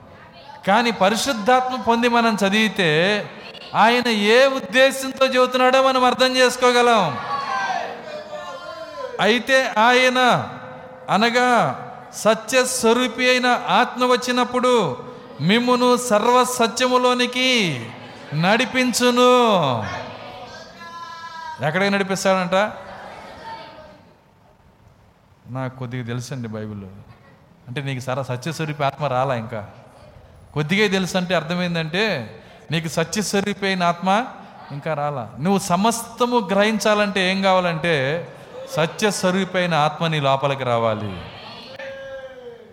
పరిశుద్ధాత్మ ఎవరు? నీ యొక్క రసీదు. నీ నీ నీ యొక్క నీ యొక్క నీ యొక్క రసీదు అండి ఆయన. ఏం రసీదు? చూడండి మనం రోగంలో ఉన్నాం. అందరికి వచ్చినట్టు మనకి వస్తాయి. వింటున్నారా? అందరికి వచ్చినట్లుగా మనకి వస్తాయి. సో గంటన్నర సేపు విన్నారు మీరు. ఇంకొక అరగంటలో నేను ముగిస్తా. అరగంట కూడా పట్ల ఇంకొక ఇంకొక ఇరవై నిమిషాలను ముగిస్తాను. కొద్దిగా జాగ్రత్తగా వినండి. ఎందుకంటే ఎండాకాలము ఆమెల్ని చెప్పి చెప్పి అలసిపోతున్నారు నాకు తెలుసు అది కొంతగా కొంత ఏమైందంటే కొంత శక్తి మన లోపల నుంచి వెళ్ళిపోద్ది. కొంత బలం వెళ్ళిపోయిద్ది. అయినా కొత్త నూతన బలం మన కోసం ఉంది ఇక్కడ. దేవుని స్తోత్రం. అలెలుయ నూతన శక్తి ఇక్కడ ఉంది మనకి. అందరికీ వచ్చినట్టుగా మనకి రోగాలు వస్తాయి. వచ్చినప్పుడు నువ్వు నువ్వు చేయాల్సిన పని ఏంటంటే నీవు పరిశుద్ధాత్మను పొందావు అని నిశ్చయంత నీకు వస్తే ఆ పరిశుద్ధాత్మతో నువ్వు ప్రార్థనలోకి వెళ్ళు. వెళ్ళి ప్రభువా అందరికీ వచ్చినట్టుగా నాకు కూడా రోగం వచ్చింది. దానికి ఏ మాత్రం మినహాయింపు లేదండి. నువ్వు దేవుడిని నమ్ముకున్నందుకు రోగం రాదని ఎప్పుడు అనుకోమాక. బైబిల్ స్పష్టంగా చెబుతుంది మీరు దైవములని నేను అర్థమవుతుంది. మీరు దైవములు అయినను ఇతర మనుషులు చనిపోయినట్లుగా మీరు చనిపోతారు. ఇతర మనుషులకి వచ్చినట్టు రోగాలు మీకు వస్తాయి. అందరికి వచ్చినట్టు వస్తాయి. అందరికి వచ్చినట్టు నీకు వచ్చినప్పుడు ఒక రోగం వచ్చినప్పుడు నువ్వు చేయాల్సిన పని ఏంటంటే పరిశుద్ధాత్మ అనే రసీదు ఉంది నీ లోపల. పరిశుద్ధాత్మ పేరేందంటే రసీదు. ధైర్యంగా రసీదు తీసుకొని వెళ్ళు. సరే, మొన్న మొన్న నేను ఒక బస్సు బస్సు బస్సు ఎక్కానని చెప్పాను కదా. ఇందా చెప్పాను కదా గోడల స్త్రీలని. బస్సు దిగేటప్పుడు కండక్టర్ నేను టికెట్ ఏది అన్నాడు నేను డబ్బులు కట్టాను రసీదు తీసుకున్నాను. రసీదు అంటే టికెట్ అనమాట ఇప్పుడు నీ నీ యొక్క రసీదు ఏది? నీ టికెట్ ఏది అన్నాడు నేను భయపడలా. ఎందుకని? నాకు రసీదు ఉంది కదా. ఎమ్మటే రసీదు తీసి టికెట్ తీసి చేతిలో పెట్టా.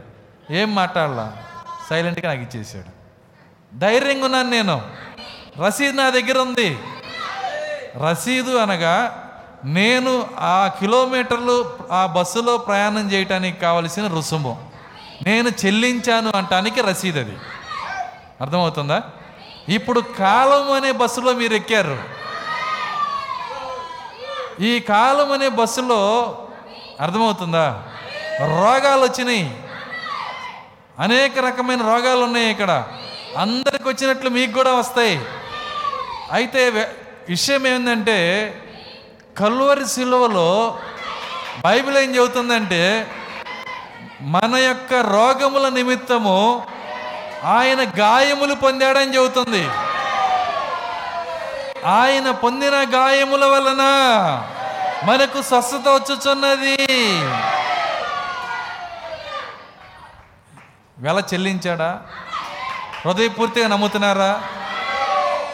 నేను బస్సు ప్రయాణానికి వెల చెల్లించినట్టుగా. అర్థమవుతుందా? నీవు కాలం అనే ప్రయాణానికి రోగముల గుండా ప్రయాణం చేసేదానికి మరణ లోయలో ప్రయాణం చేసేదానికి దేవుడు వెల చెల్లించాడు. ఎంత గొప్ప స్వార్థ అండి ఇది. నాకు తెలిసి ఇంత ఇంత గొప్ప స్వార్థ లేనే లేదు. నాకు వెల చెల్లించాడు ఆయన? దేవుని స్తోత్రం. అలెలుయ్య ఒక ఒక నలుగురు స్నేహితులు కలిసి రైల్వే స్టేషన్లోకి వెళ్ళారు. వెళ్ళినప్పుడు ఏమైందంటే ఈ యొక్క ప్లాట్ఫామ్ టికెట్ తీసుకోకుండా పోయారు లోపలికి. టికెట్ కలెక్టర్ టీసీ వచ్చి అడిగాడు ఏ టికెట్ ఇది అర్థమవుతుందా? పక్కన ఒకడు దొరికాడు. దొరికినప్పుడు ఆ దొరికిన వ్యక్తి అతను ఎక్క అతను అతను ఏమన్నాడంటే ఈ ట్రైన్ ఢిల్లీ నుంచి వస్తుంది కాబట్టి నువ్వు ఢిల్లీ నుంచి టికెట్ కట్టన్నాడు ఆయన. పాప వాడు ఎక్కింది అక్కడే. అర్థమవుతుందా?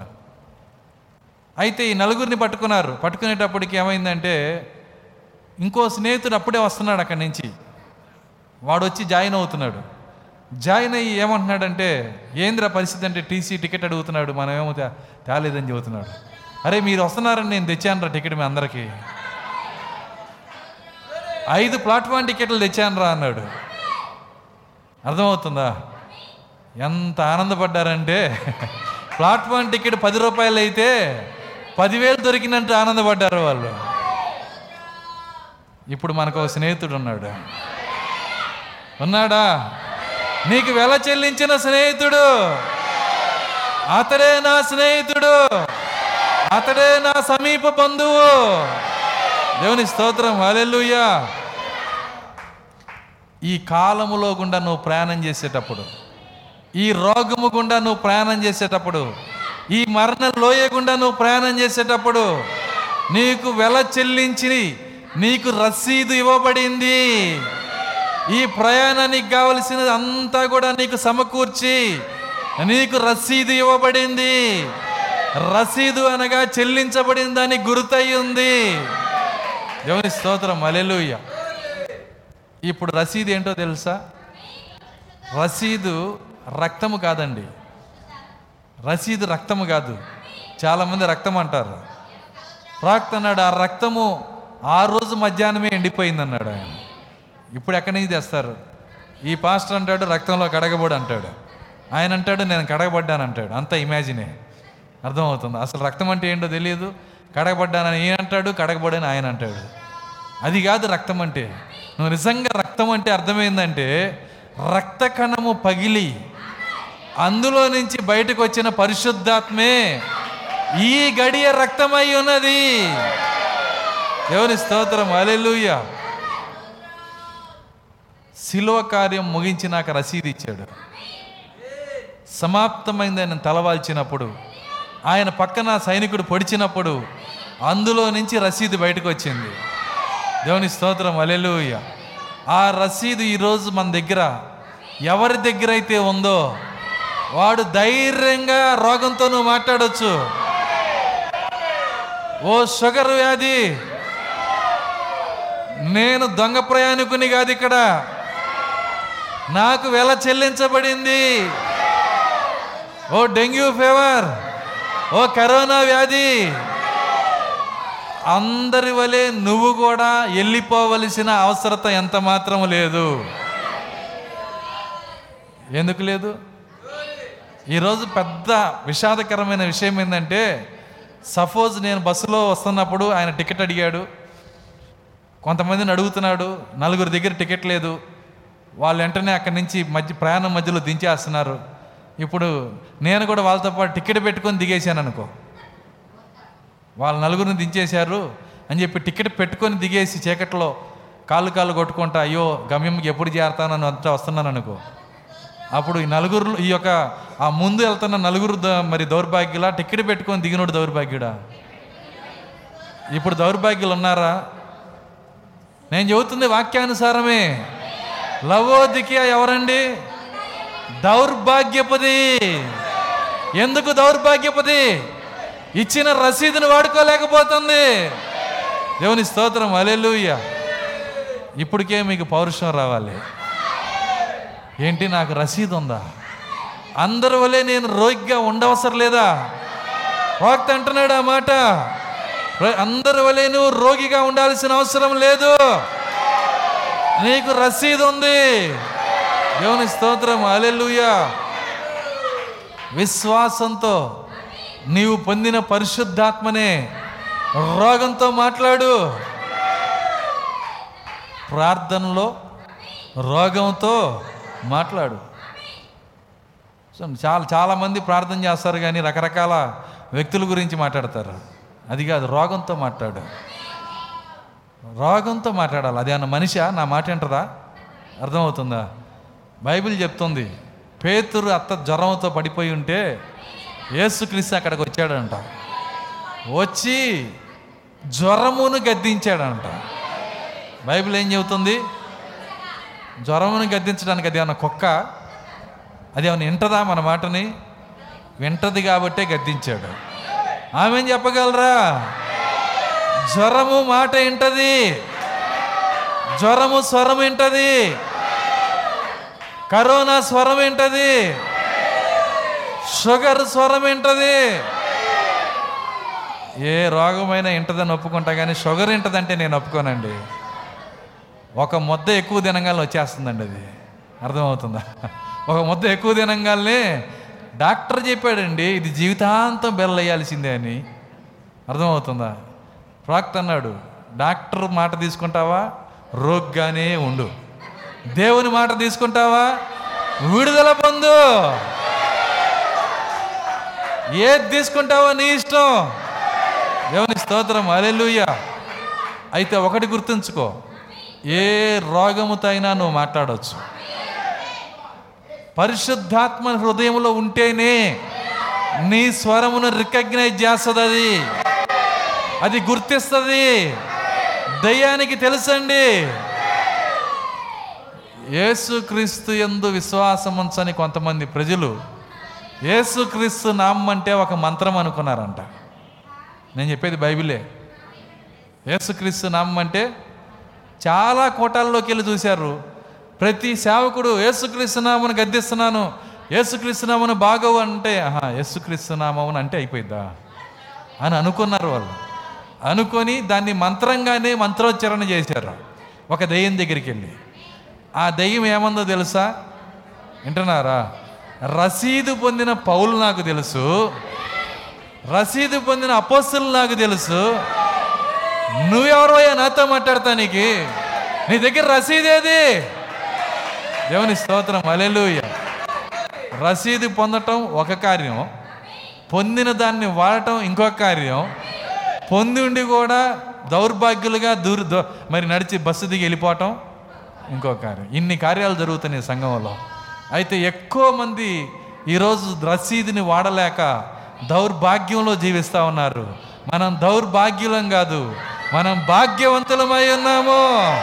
దేవుని స్తోత్రం అలేలుయా ఒక్కసారి నీ హృదయాంతరంగంలోకి వెళ్ళి పరిశుద్ధాత్మని జీవితంలోకి పిలిచి నీవు రసీదుని పొందావనే ఒక నిశ్చేతలోకి వచ్చినట్లయితే అప్పుడు నువ్వు దేంతో అయినా మాట్లాడచ్చు. దేవుని స్తోత్రం అలెలుయ్య ఒక ఒక పుస్తకంలో ప్రాక్త ప్రార్థన చదివాను నేను. ఏమని చేస్తున్నాడు తెలుసా? అక్కడ ఉన్నటువంటి రోగముతో మాట్లాడుతున్నాడు. ఓ క్యాన్సర్ వ్యాధి ఇక ఎంత మాత్రము నీ చేతిని ఈ దేవుని కుమారుని పైన పెట్టి ఉంచలేవు. ఇప్పుడే ఆ చెయ్యి తీసేయి. మాట్లాడుతున్నాడు ఆయన. ప్రవక్త ప్రతి వ్యాధితో మాట్లాడతాడు. ఎందుకో తెలుసా? ఆయన దగ్గర రసీదు ఉంది. రసీదు ఉండి వ్యాధితో మాట్లాడని వాళ్ళు ఈరోజు నైంటీ నైన్ పర్సెంట్ ఉన్నారు. దాన్ని మేల్కొల్పటానికే ఈరోజు దేవుడు నీతో నాతో మాట్లాడుతున్నాడు. నీతోనే కాదండి. నాతో కూడా ఆయన మాట్లాడుతున్నాడు. ఇది రెండంచులు కలిగిన ఖడ్గం ఇది. ఖచ్చితంగా ప్రతి ఒక్కరు ఆ విధంగా మాట్లాడాల్సిందే. అందుకే ఆయన అన్నాడు మొర్ర పెట్టనేలా పలుకము. నువ్వు పలకాలంటే నీ దగ్గర రసీదు ఉండాలి ఇక్కడ. దేవుని స్తోత్రం అలెలుయ్య ఎట్లయినా కొత్త అనుభవం అది. ఏందండి అది? కొత్త అనుభవం. ఏంటి? టెస్ట్ చేసాం. ల్యాబొరేటరీలో వచ్చింది. ఎంత రెండు వందల యాభై ఉందండి షుగర్ మీకు. ఇప్పుడు ప్రార్థనలోకి వెళ్ళావు. నాకు పరిశుద్ధాత్మ ఉందని నిశ్చేత నీకు ఉంది ఎప్పుడు మాట్లాడిన నీవు? షుగరు ఎక్కడున్నావు? నీతోనే నేను మాట్లాడుతున్నా. ఎక్కడుంది అది షుగరు? నీలోనే ఉంది. వర్తమానంలో పాస్ గారు చెప్పారు. మా ప్రాక్త చెప్పాడు. నీతోనే నేను మాట్లాడుతున్నా. విను. గద్దించు. తప్పేం లేదు. అర్థమవుతుందా? రేపు నుంచి ఒక ముద్ద ఎక్కువే తింటా నేను. నువ్వు నాలో ఉన్నావా బాగోదు నీకు. ఎందుకంటే ఎందుకంటే నన్ను బట్టి కాదు నా దగ్గర రసీదు ఉంది. దేవుని స్తోత్రం. కొత్త అనుభవంలోకి వెళ్తానికి ఇష్టపడుతున్నారా? దేవుడు తోస్తున్నాడు మిమ్మల్ని. స్వాస్థ్యమును సంపాదించుకోవటానికి స్వాస్థ్యమును పొందటానికి. హల్లెలూయా. దీనికే ప్రవక్త కార్యాన్ని చెప్పాడు. ఏం చెప్పాడంటే కానాను దేశం ఎవరిది? ఎవరికి ఇచ్చాడు దేవుడు? కానాను దేశం ఇస్రాయిల్దేనా? కాబట్టి ఇస్రాయిల్లు ఇరవై లక్షల మంది కానాన్ దేశంలోకి వెళ్ళి అక్కడ ఉన్న ఏడు జాతుల వాళ్ళతో మీరు ఇమీడియట్లీ ఖాళీ చేసేయండి దేవుడు మాకు ఇచ్చాడు. అనగానే అలాగే అయ్యగారు అని వెళ్ళిపోతారా వాళ్ళు? వెళ్ళిపోతారా? ఇచ్చింది ఎవరు? నా దేవుడు నాకు ఇచ్చాడు. చెప్పినా వినరు. అర్థమవుతుందా? షుగర్ కూడా వినదండి. వినకపోయిన ఎప్పుడైతే అది వినకుండా ఈసారి నువ్వు మాట్లాడినాక ఇంకొక యాభై పాయింట్లు ఎక్కువ వస్తుందో? పాస్టర్ గారు అట్టాయి చెబుతారులేండి తిన్నానంటే ఇంతే నా పరిస్థితి. నేను దీనికే బానిసగా ఉంటాను కానీ ఇక నేను మాట్లాడినా. చూడండి మీ పోరాటంలో జరిగే కార్యాలు అవి. అది ఇంకో పాయింట్లు యాభై పాయింట్లు పెరిగినా మీరేం చేయాలో తెలుసా? ఏ మాత్రం భయపడమాకండి. ఇచ్చిన వాగ్దానాన్ని పోరాడి స్వాధీనం చేసుకోవాలా?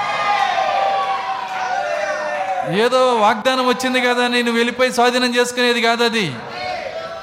ఎలా పోరాడాలి? ఎలా పోరాడాలి? నువ్వు ప్రార్థన చేసినాక యాభై పాయింట్లు పెరిగిద్ది. రెండో రోజు వంద పెరిగిద్ది. ఇబ్బంది ఏం లేదు. ఐదు వందలకు వచ్చినా బాధపడమాక. అర్థమవుతుందా? కానీ నువ్వు చేయాల్సిన పని ఏంటంటే రసీదు మీద విశ్వాసం ఉంచు. ఏంటి రసీదు? అసలు రసీదు ఏంటో గమనించండి. నీ హృదయంలో రసీదు ఏంటో పట్టుకోండి. ఎందుకు ఇచ్చాడు రసీదు నీకు? పరిశుద్ధాత్మ అనే రసీదు ఎందుకు ఇచ్చాడు నీకు? ఎందుకు ఇచ్చాడండి నీకు? ఏ అందరికి ఇవ్వలేదే నీకెందుకు ఇచ్చాడు? ఈ రోగం అనే బస్సు ప్రయాణంలో అర్థమవుతుందా? నువ్వు రోగిగా ఉండాల్సిన అవసరం లేకుండా. నీవు రోగిగా ఉండాల్సిన అవసరం లేదు. నీకు వెల చెల్లించబడింది. పాపానికి మాత్రమే వెల చెల్లించాడా? రోగానికి చెల్లించలేదా? ప్రాక్త అంటున్నాడు ఈ మాట. నేను చెప్పేది ఏదైతే చెబుతున్నానో అది ప్రాక్త చెప్పింది. ఆయన ఏమంటున్నాడంటే మనము మన పాపానికి మన రక్షణకి దేవుడు వెల చెల్లించాడంటే గంతులేస్తూ అంగీకరిస్తామంట. అంగీకరించడమే కాదు రక్షణ అంగీకరించి రక్షణ పొందిన వారిగా అక్కడి నుంచి నడుచుకోవడం కూడా మొదలు పెడతామంట. నీకేం చూడలాను నువ్వేం పొందలా? కానీ వాక్యాన్ని నమ్మి నిన్నటిదాకా రక్షించబడలేదని నమ్మి ఎప్పుడైతే సువార్తను అంగీకరించావో ఇక్కడి నుంచి నేను రక్షించబడ్డానని రక్షించబడిన జీవితాన్ని కొనసాగిస్తావు. ప్రభురాత్రి భోజనానికి వస్తావు. రొట్టెని ద్రాక్షరసాన్ని తీసుకుంటావు. పాదపరిచర్య చేస్తావు. ఎవరైనా అడిగితే నేను రక్షించబడ్డాను. రక్షించబడి రక్షించబడినట్లుగా ఒప్పుకోలు కలిగిన జీవితాన్ని నువ్వు జీవిస్తావు. ఇందులో నాకు ఏ అనుమానం లేదు అని ప్రాక్త అంటున్నాడు. మరి అనుమానం ఎక్కడుందంటే స్వస్థత పొంది అర్థమవుతుందా? స్వస్థతకు వెల దేవుడు చెల్లించి నీవు రోగిగా ఉండకుండా ఆయన గాయాలు పొందితే ఆయన వెల చెల్లిస్తే స్వస్థత నాకు పొ నేను పొందాను అన్న వ్యక్తిగా జీవించటం అనేది చాలా కష్టమైన కార్యం వింటున్నారా? ఎందుకంటే నువ్వు రక్షించబడ్డావో లేదో ఎత్తబడేదాకా తెలియదు కాబట్టి నువ్వు అనుకొని వెళ్ళిపోవటానికి ఈజీ కానీ నువ్వు స్వస్థపడ్డావో లేదో నీకు రిపోర్ట్లు చెబుతున్నాయి ఇక్కడ. అర్థమవుతుందా? కాబట్టి నువ్వు అనుకొని వెళ్ళలేవు. డాక్టర్లు చెబుతుంటారు అయ్యో నీ పరిస్థితి ఇంకా విషమయమైపోయింది. నీ పరిస్థితి ఇంకా దిగజారిపోయింది. వాళ్ళు చెప్పినప్పుడల్లా విశ్వాసానికి తూట్లు పడతా ఉంటాయి నీకు. అర్థమవుతుందా? కాబట్టి ఎవరు ఏం చెప్పినా తీసుకోవద్దు. నువ్వు వాక్యం దగ్గరైనా తీసుకోవాలి. నువ్వు డాక్టర్ దగ్గరైనా తీసుకోవాలా. ఏది తీసుకుంటే మంచిదంటావు? చెబుతారా ఏది ఏది తీసుకుంటే మనకి మేలు? వాక్యము దగ్గర తీసుకుంటే మనకి మేలు. ప్రవక్త అంటున్నాడు ఆరు దాదాపు కొన్ని సంవత్సరాల నుంచి నేను డాక్టర్ చెప్పింది తీసుకొని జావ దాగి బతికానండి. ప్రవక్త అంటున్నాడు ఆయన జావ దాగి బతికాడు. గట్టిది ఏది కొరికి తినకుండా జావ మంచి జావ పోస్తే దాన్ని అది ఎంత ఎంత భయంకరంగా అది మిక్సీ వేసి బాగా జావ చేయాలి దాన్ని. అప్పుడే అది అరిగిద్దంట. అలా నేను అందరూ కలిసి బా టేబుల్ పైన భోజనం చేస్తుంటే ఉల్లిపాయలు చిక్కుడుగాయ కూరలు జొన్న రొట్లు తింటా ఉంటే తినాలని ఆశ కలిగి నేను తినలేక. వింటున్నారా? అందరూ అందరూ మంచి మంచి స్వీట్లు తింటుంటే అర్థం కాల? తినాలని ఆశ ఉన్నా కానీ తినలేక. ఎంత ఎంత కనీసం ఒకటి రుచి చూసినా డాక్టర్ సీరియస్గా తర్వాత వార్నింగ్ ఇచ్చేస్తాడు. టెస్ట్ పట్టించేసిద్ది డాక్టర్ దగ్గరికి వెళ్ళంగానే ఈ నెల సీట్లు తిన్నావు కదా అంటాడు. పెళ్ళి కూతురులా సిగ్గుపడతా తిన్నానండి. అర్థమవుతుందా? నేను పట్టించేస్తాయి మిషన్లు. అర్థమవుతుందా? ప్రవక్త అంటున్నాడు. సంవత్సరాల తరబడి నేను ఈ యొక్క జావ తాగాను. కానీ ఇప్పుడు నేను వాక్యం దగ్గరికి వచ్చాను. మీలో మీలో ఎవడైనా రోగిగా ఉన్నాడా? వాడు సంఘ పెద్దల్ని పిలిపించవలెను. అతడు ప్రభు నామమున అతనికి నూనె రాచి ప్రార్థన చేయవలెను. విశ్వాస సహితమైన ప్రార్థన రోగిని స్వస్థపరచును. ఆ బైబిల్ ఎత్తుకెళ్ళి వాళ్ళ పాస్టర్ దగ్గరికి వెళ్ళి చెప్పాడంట ఇమ్మీడియట్లీ నాకు నూనె రాసి ప్రార్థన చేయి. ఎప్పుడైతే నూనె రాసి ఆయన ప్రార్థన చేశాడో వెంటనే ఇంటికి వచ్చేసాడు ఇంటికి వచ్చేసి డైనింగ్ టేబుల్ మీద కూర్చున్నాడు అంట డైనింగ్ టేబుల్ మీద కూర్చొని ఆయన అంటున్నాడు అమ్మా అర్జెంటుగా నాకు భోజనం పెట్టు. బిల్లి మైండ్ పోయిందా నీకు? డాక్టర్ ఏం చెప్పాడు ఒక చపాతీ నువ్వు కొరికి తిన్న వెంటనే చచ్చిపోతావు అన్నాడు. నిన్ను పోగొట్టుకోవటం నాకు ఇష్టం లేదు. నీ పరిస్థితి చూసి ఆమె కళ్ళంటే నీళ్ళు పెట్టుకొని ఏడుస్తుంది. ఇన్ని రోజుల నుంచి తినకుండా తినకుండా సొంత కుమారుడు డైనింగ్ టేబుల్ కుర్చీ మీద కూర్చొని వాళ్ళు ఖాళీ పల్లెం పెట్టుకొని అమ్మా అన్నం అంటే పెట్టలేని దయనీయమైన స్థితిలో నేను ఉన్నానురా. అర్థమవుతుందా? సో ఎంత ఏడుస్తా ఆమె? ఆమెకు జాగ్రత్తలు చెబుతుంటే ప్రాక్త అంటున్నాడు అమ్మా అవన్నీ అనవసరం. డాక్టర్ మాట తీసుకొని ఇన్ని రోజులు గడిచిపోయింది. నేను ఇంకొక ఇంకొక వంద సంవత్సరాలు డాక్టర్ మాట తీసుకున్న ఇదే నా జీవితం. మార్పు లేదు. మార్పు తీసుకొచ్చేది దేవుని వాక్యమే. దేవుని స్తోత్రం అలెలుయ్య నీ డైట్లో మార్పు తీసుకొచ్చేది దేవుని వాక్యమే. నీ రోగములో మార్పు తీసుకొచ్చేది దేవుని వాక్యమే. అయితే నీ దగ్గర రసీదు ఉండాలి. నీ రోగము నీ మాటలు గుర్తించాలంటే నిన్ను విడిచిపోవాలంటే. స్తోత్రం. ఆ టీసీ ఆ టీసీ ఐదుగురిని విడిచిపెట్టి వెళ్ళిపోయాడు. ఎందుకు చెప్పండి? రసీదు పెట్టాడు ఇక్కడ. పక్కనోడికి రెండు వేల రూపాయలు ఫైన్ వేసాడు. అర్థమవుతుందా? ఈ ఐదుగురిని విడిచిపెట్టి వెళ్ళిపోయాడు. ఈరోజు కూడా రోగమనే టీసీ. సైలెంట్గా వెళ్ళిపోతాడు. పంపించడానికి నీ దగ్గర శక్తి ఉందా? భక్తి ఉందా? ఏంటి నీ శక్తి? ఏంటి నీ భక్తి?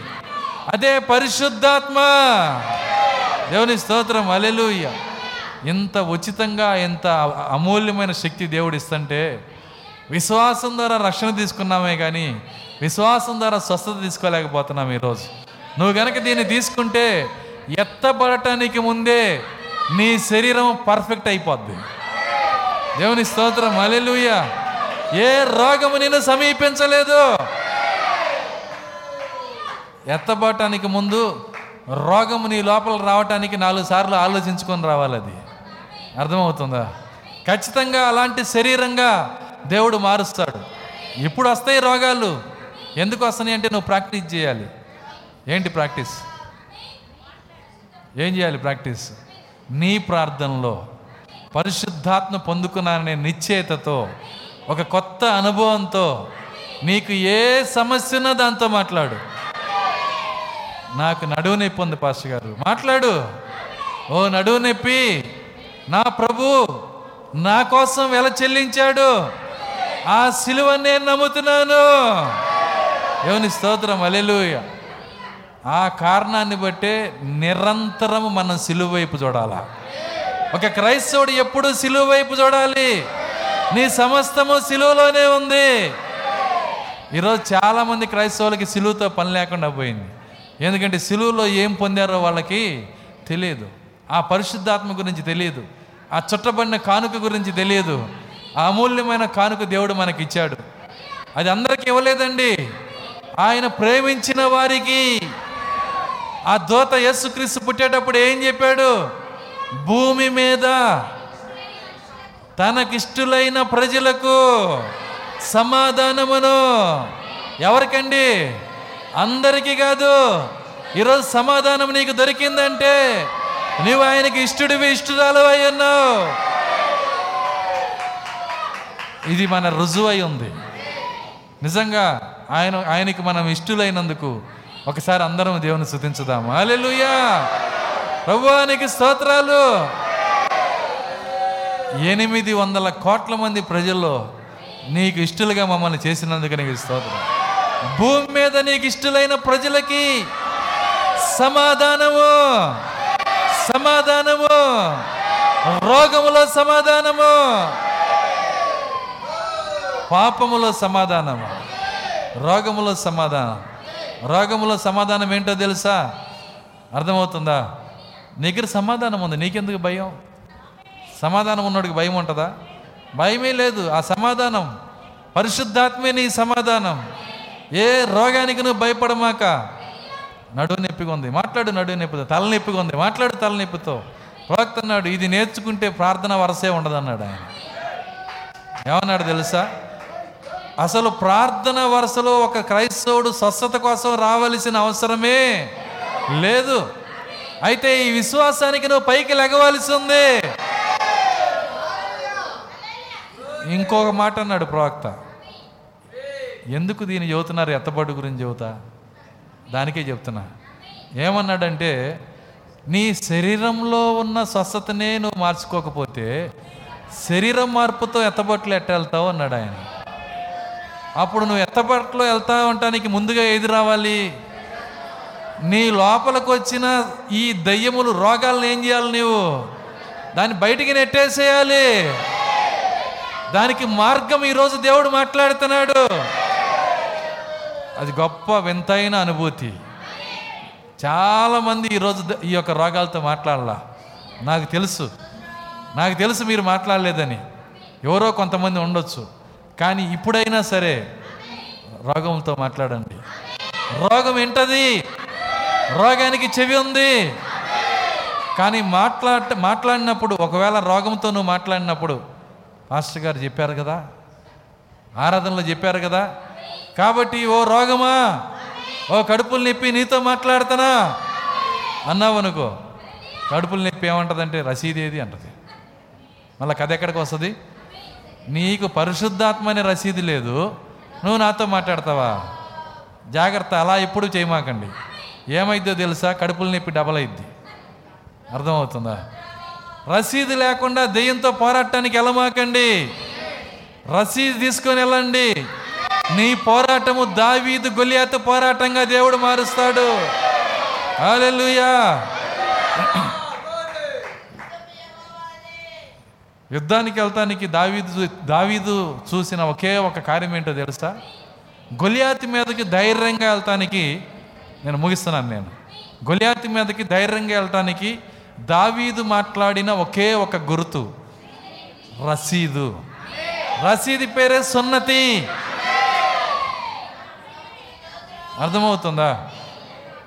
రసీదు గనక నీ దగ్గర ఉంటే నీవు ఎంత దీనుడు అయినా నువ్వు ఎట్లాంటి పరిస్థితిలో ఉన్నా శత్రువు నిన్ను గుర్తించి తీరాల్సిందే. ఖచ్చితంగా గుర్తించి తీరాల్సిందే. దేవుని స్తోత్రం. అలెలుయ్యా ఒకసారి ముగిస్తున్నాను నేను. ఒకసారి ఒక ఒకసారి ఒక దొంగ జీవితం అంతా దొంగగా బతికిన ఆయన. వింటున్నారా? శిలో మీద రసీదు పొందుకున్నాడు. ఎక్కడ పొందుకున్నాడండి? శిలో మీద. యేసుక్రీస్తు దగ్గర నుంచి రసీదు పొందుకున్నాడు. రసీదు లోపలికి రంగాలనే కన్నీరు వస్తుంది. రసీదు లోపలికి రంగాలనే పశ్చాత్తాపం వస్తుంది. అయ్యో నేను బురదలో ఉన్నాను ఇప్పుడు దాకా ఈ శిక్షకి నేను యోగ్యుడనే. ఈ నీతిమంతుడు ఏమీ చేయలేదు. ఈ శిలువ ఎందుకు జరుగుతుంది? ఇప్పుడు నాకు అర్థమవుతుంది. ఈ శిలువ నా కోసమే. దేవుని స్తోత్రం. అలెలుయ్య ఎప్పుడైతే రసీదు పొందుకున్నాడో కన్నీరు వచ్చింది. ఎప్పుడైతే రసీదు పొందుకున్నాడో పశ్చాత్తాపం వచ్చింది. ఎప్పుడైతే రసీదు పొందుకున్నాడో ప్రత్యక్షత వచ్చింది. ప్రభువా నీ రాజ్యంతో నువ్వు వచ్చినప్పుడు. చూడండి పాన్ నవ్వులతా నవ్వులుతా అష్టాచమ్మ ఆడుకుంటా సైనికులు ఆడ కూర్చున్నారు. ఎప్పుడు చచ్చిపోతారా వీళ్ళని? అర్థమవుతుందా? వాళ్ళు చచ్చిపోతే వాళ్ళకి టైం ఉంది చచ్చిపోవటానికి కూడా. మూడు గ- నాలుగు గంటల తర్వాత నాలుగైదు గంటల తర్వాత వాళ్ళు ఉండకూడదు అక్కడ. అంటే పొద్దుపోయిన తర్వాత అక్కడ ఉండనే ఉండకూడదు. ఎప్పుడు చచ్చిపోతారా అని చెప్పి సైనికులు టైంపాస్ కోసం ఏం చేస్తున్నారు? అష్టాచెమ్మ ఏదో దాడో ఏదో ఆడుకుంటున్నారు. అర్థమవుతుందా? అప్పుడు ఈయన మాట వినపడింది ప్రభువా నీవు నీ రాజ్యంతో వచ్చినప్పుడు నన్ను జ్ఞాపకం చేసుకో. ఇలా తాగింది దిగిపోయింది వీళ్ళకి. తలకాయ గీరుకొని అరే వీళ్ళు ఇంక రెండు గంటలు చచ్చిపోతారు. ఈయనంట రాజ్యంతో వస్తాడంట ఆయనేమో మళ్ళీ ఈయన ఎక్కడ ఉంటాడో ఆయన ఎక్కడ ఉంటాడో నాకేం అర్థం కావట్లేదు. వీళ్ళిద్దరు కాసేపులో చచ్చిపోతారు. అసలు ఏంది వీళ్ళు మాట్లాడుకునేది? ఒక శిలువ మీద దొంగ ఏ రోజు చర్చికి వెళ్ళినా ఆయన ప్రభు రాజ్యంతో వస్తాడని ఎట చెప్పగలుగుతున్నాడు? రసీదు పొందుకున్నాడు ఎక్కడ? దేవుని స్తోత్రం అలెలుయ్య నీ రాజ్యంతో నువ్వు వచ్చినప్పుడు నన్ను జ్ఞాపకం చేసుకో. ప్రభు అన్నాడు ఎప్పుడో కాదయ్యా ఎప్పుడో వస్తుంది అనుకోమాక. ఈరోజే మనం కలిసి వెళ్దాం. వచ్చే వారం నేను నీలోకి వస్తానని అనుకోమాక. ఏ ఈ కూడికలో నేను ఎందుకు రాకూడదు నేను? ఈ కూడికలోనే నీ హృదయంలోకి నేను ఎందుకు రాకూడదు? ఈ కూడికే నీతో కలిసి నేను ఎందుకు వెళ్ళకూడదు? నేడే. ఏమన్నాడు ఆయన? ఈరోజే నేడే నేను నీతో కలిసి వస్తాను. దేవుని స్తోత్రం అలెలుయ్య రసీద్ తీసుకున్నాడు. సిలువలో చనిపోయాడు. చనిపోయినాక పరదేశ్కి వెళ్ళాడు. ఎక్కడికి వెళ్ళాడండి? పరదేశ్ పరిశుద్ధులు మాత్రమే వెళ్ళే చోటకి వెళ్ళాడు. అబ్రహాం వాకిట్లో కూర్చొని ఉన్నాడు. రసీదులు చెక్ చేసుకుని పంపిస్తాడు ఆయన. అర్థమవుతుందా? అబ్రహాం దగ్గరికి వెళ్ళి రసీద్ చేతిలో పెట్టాడు. అబ్రహాము పైనుంచి కింద చూశాడు. ఏ రోజన్నా బలర్పించావా అన్నాడు. లేదన్నాడు. ఏ రోజన్నా దేవాలయానికి వెళ్ళావా? లేదు.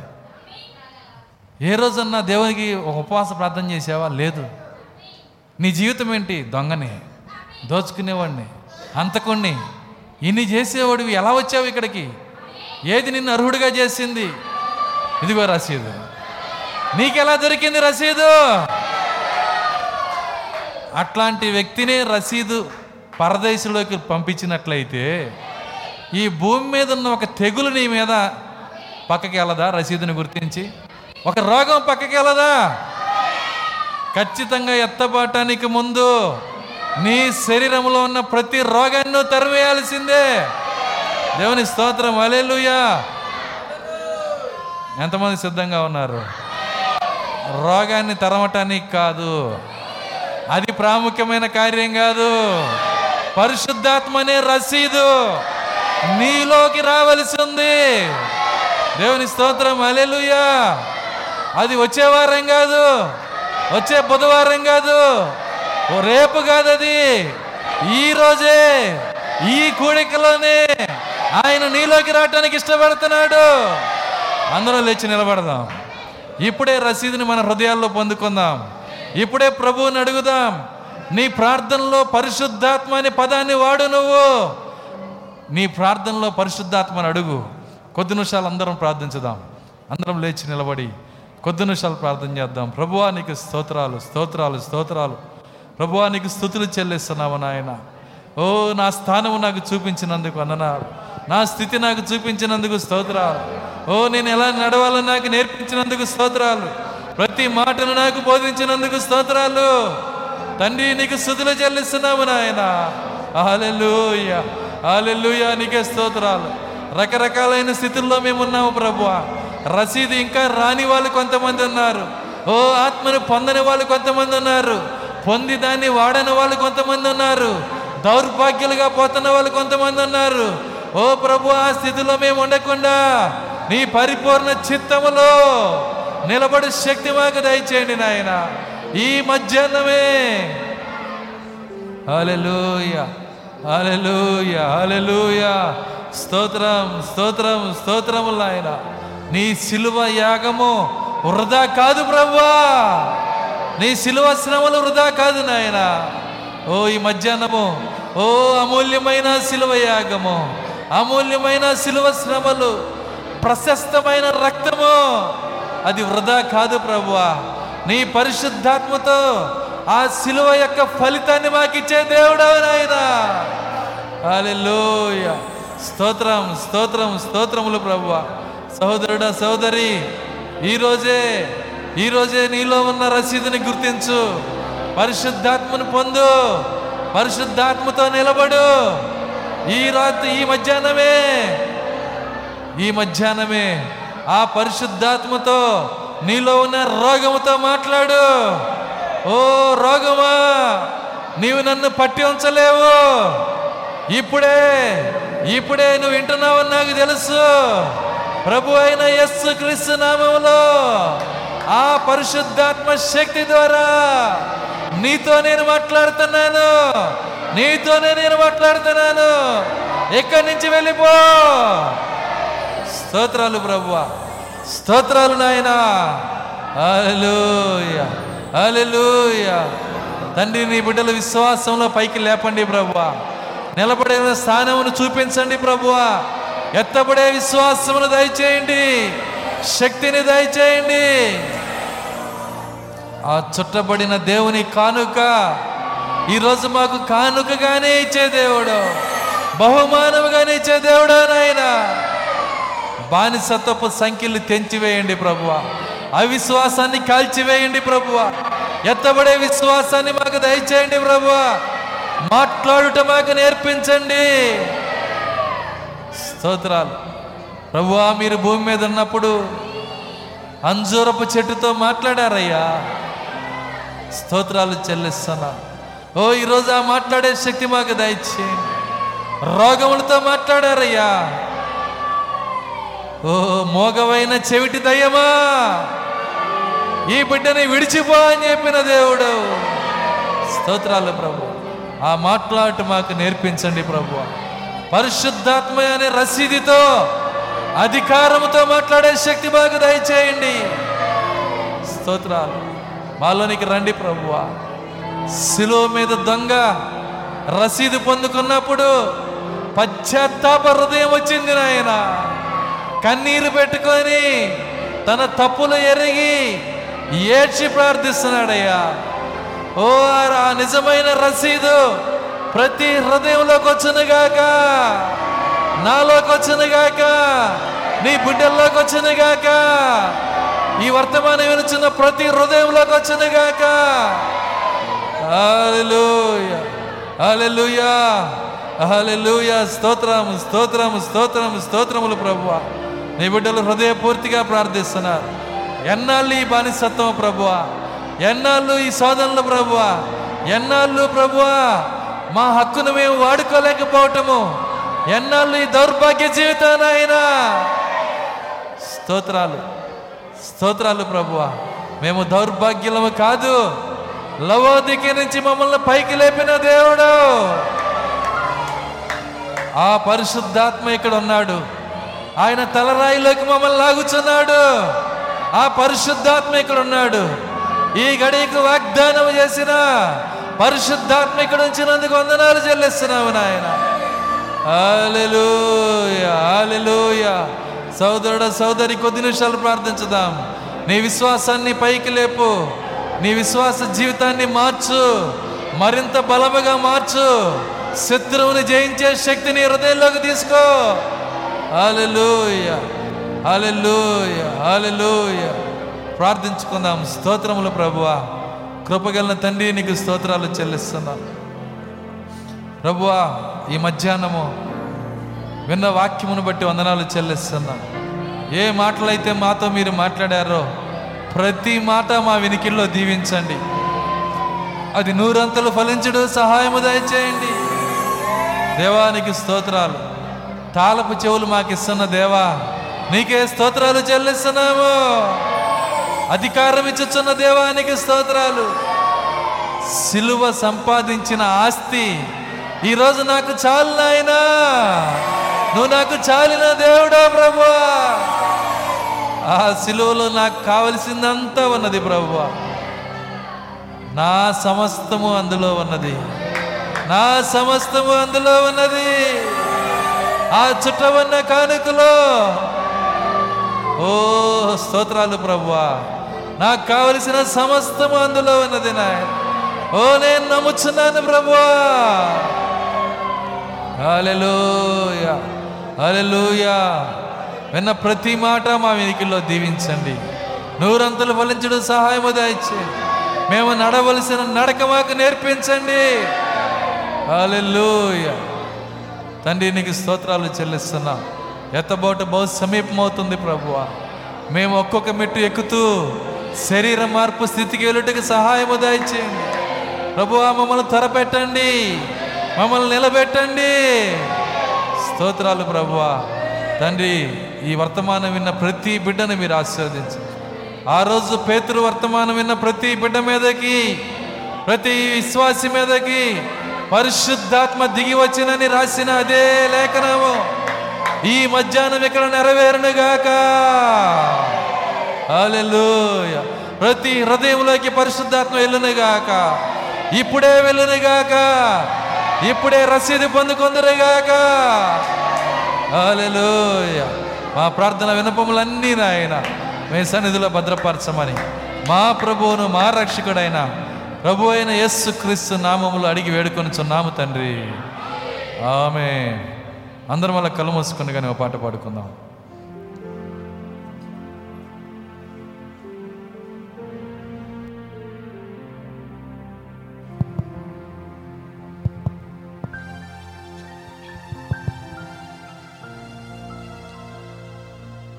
చుట్టబడిన దేవుని కానుక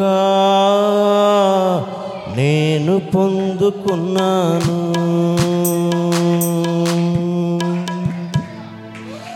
చుట్టబడిన దేవుని కానుక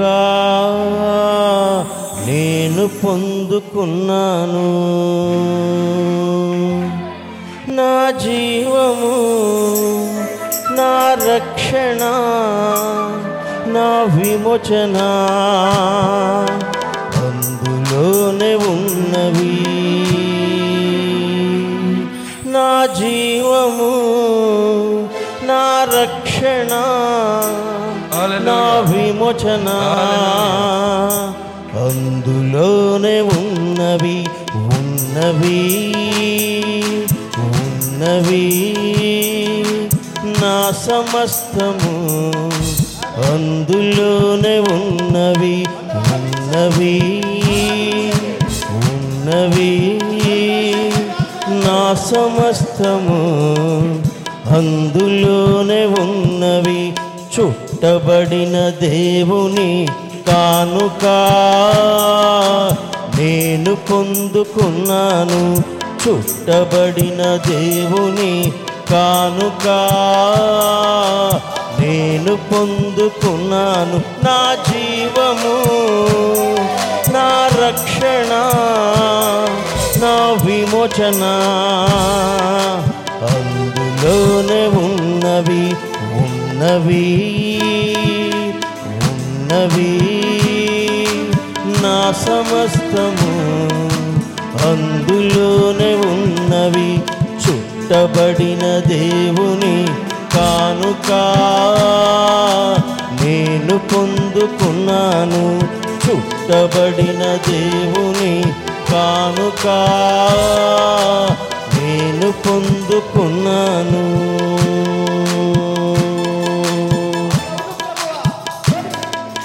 సామాన్యునిగానే సామాన్యతలోనే జన్మించినావు. అల్ప అల్పబెత్లహేములు సామాన్యునిగానే సామాన్యతలోనే జన్మించినావు అల్పబెత్లహేములు ఎరుషలేము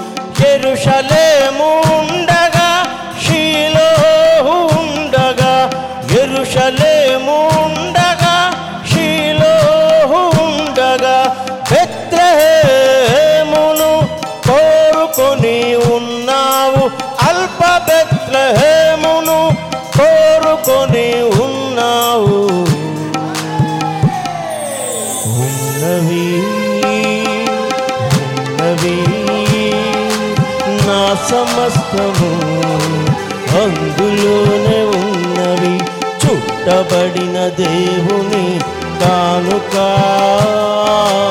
నేను పొందుకున్నాను చుట్టబడిన దేవుని కానుక. నేను పొందుకున్నాను.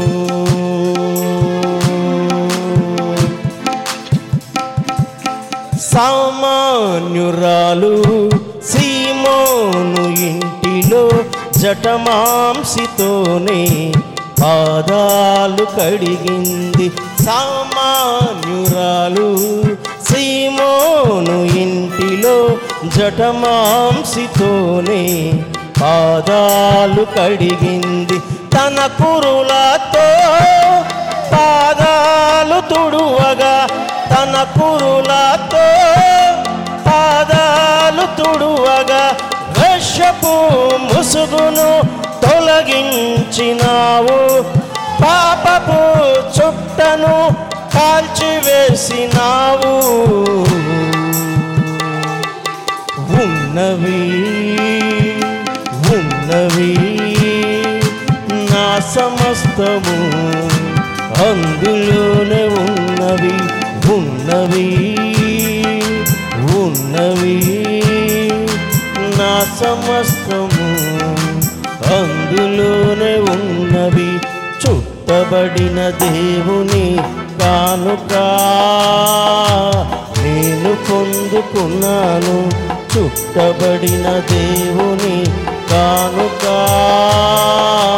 నేను పొందుకున్నాను.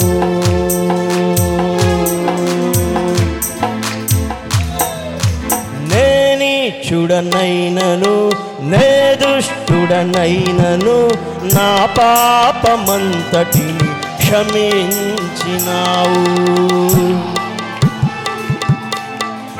నేని చూడనైనను దుష్టుడనైనను నా పాపమంతటిని క్షమించినావు. నీ రక్తముతో నన్ను శుద్ధుని చేశావు. నీ రక్తముతో నన్ను శుద్ధుని చేశావు నిష్కలంక వధువుగా నన్ను సిద్ధపరిచావు. నిష్కలంక వధువుగా నన్ను సిద్ధపరిచావు. ఉన్నవి ఉన్నవి నా సమస్తము అందులోనే ఉన్నవి. చుట్టబడిన దేవుని కానుక నేను పొందుకున్నాను చుట్టబడిన దేవుని కానుక. నేను పొందుకున్నాను నా జీవము నా రక్షణ నా విమోచన. అందులోనే ఉన్నాడు నా జీవము నా రక్షణ. నా విమోచన? అందులోనే ఉన్నవి ఉన్నవి ఉన్నవి. నా సమస్తము అందులోనే ఉన్నవి ఉన్నవి ఉన్నవి. నా సమస్తము అందులోనే ఉన్నవి. చుట్టబడిన దేవుని కనుక నేను పొందుకున్నాను చుట్టబడిన దేవుని కానుక. నేను పొందుకున్నాను.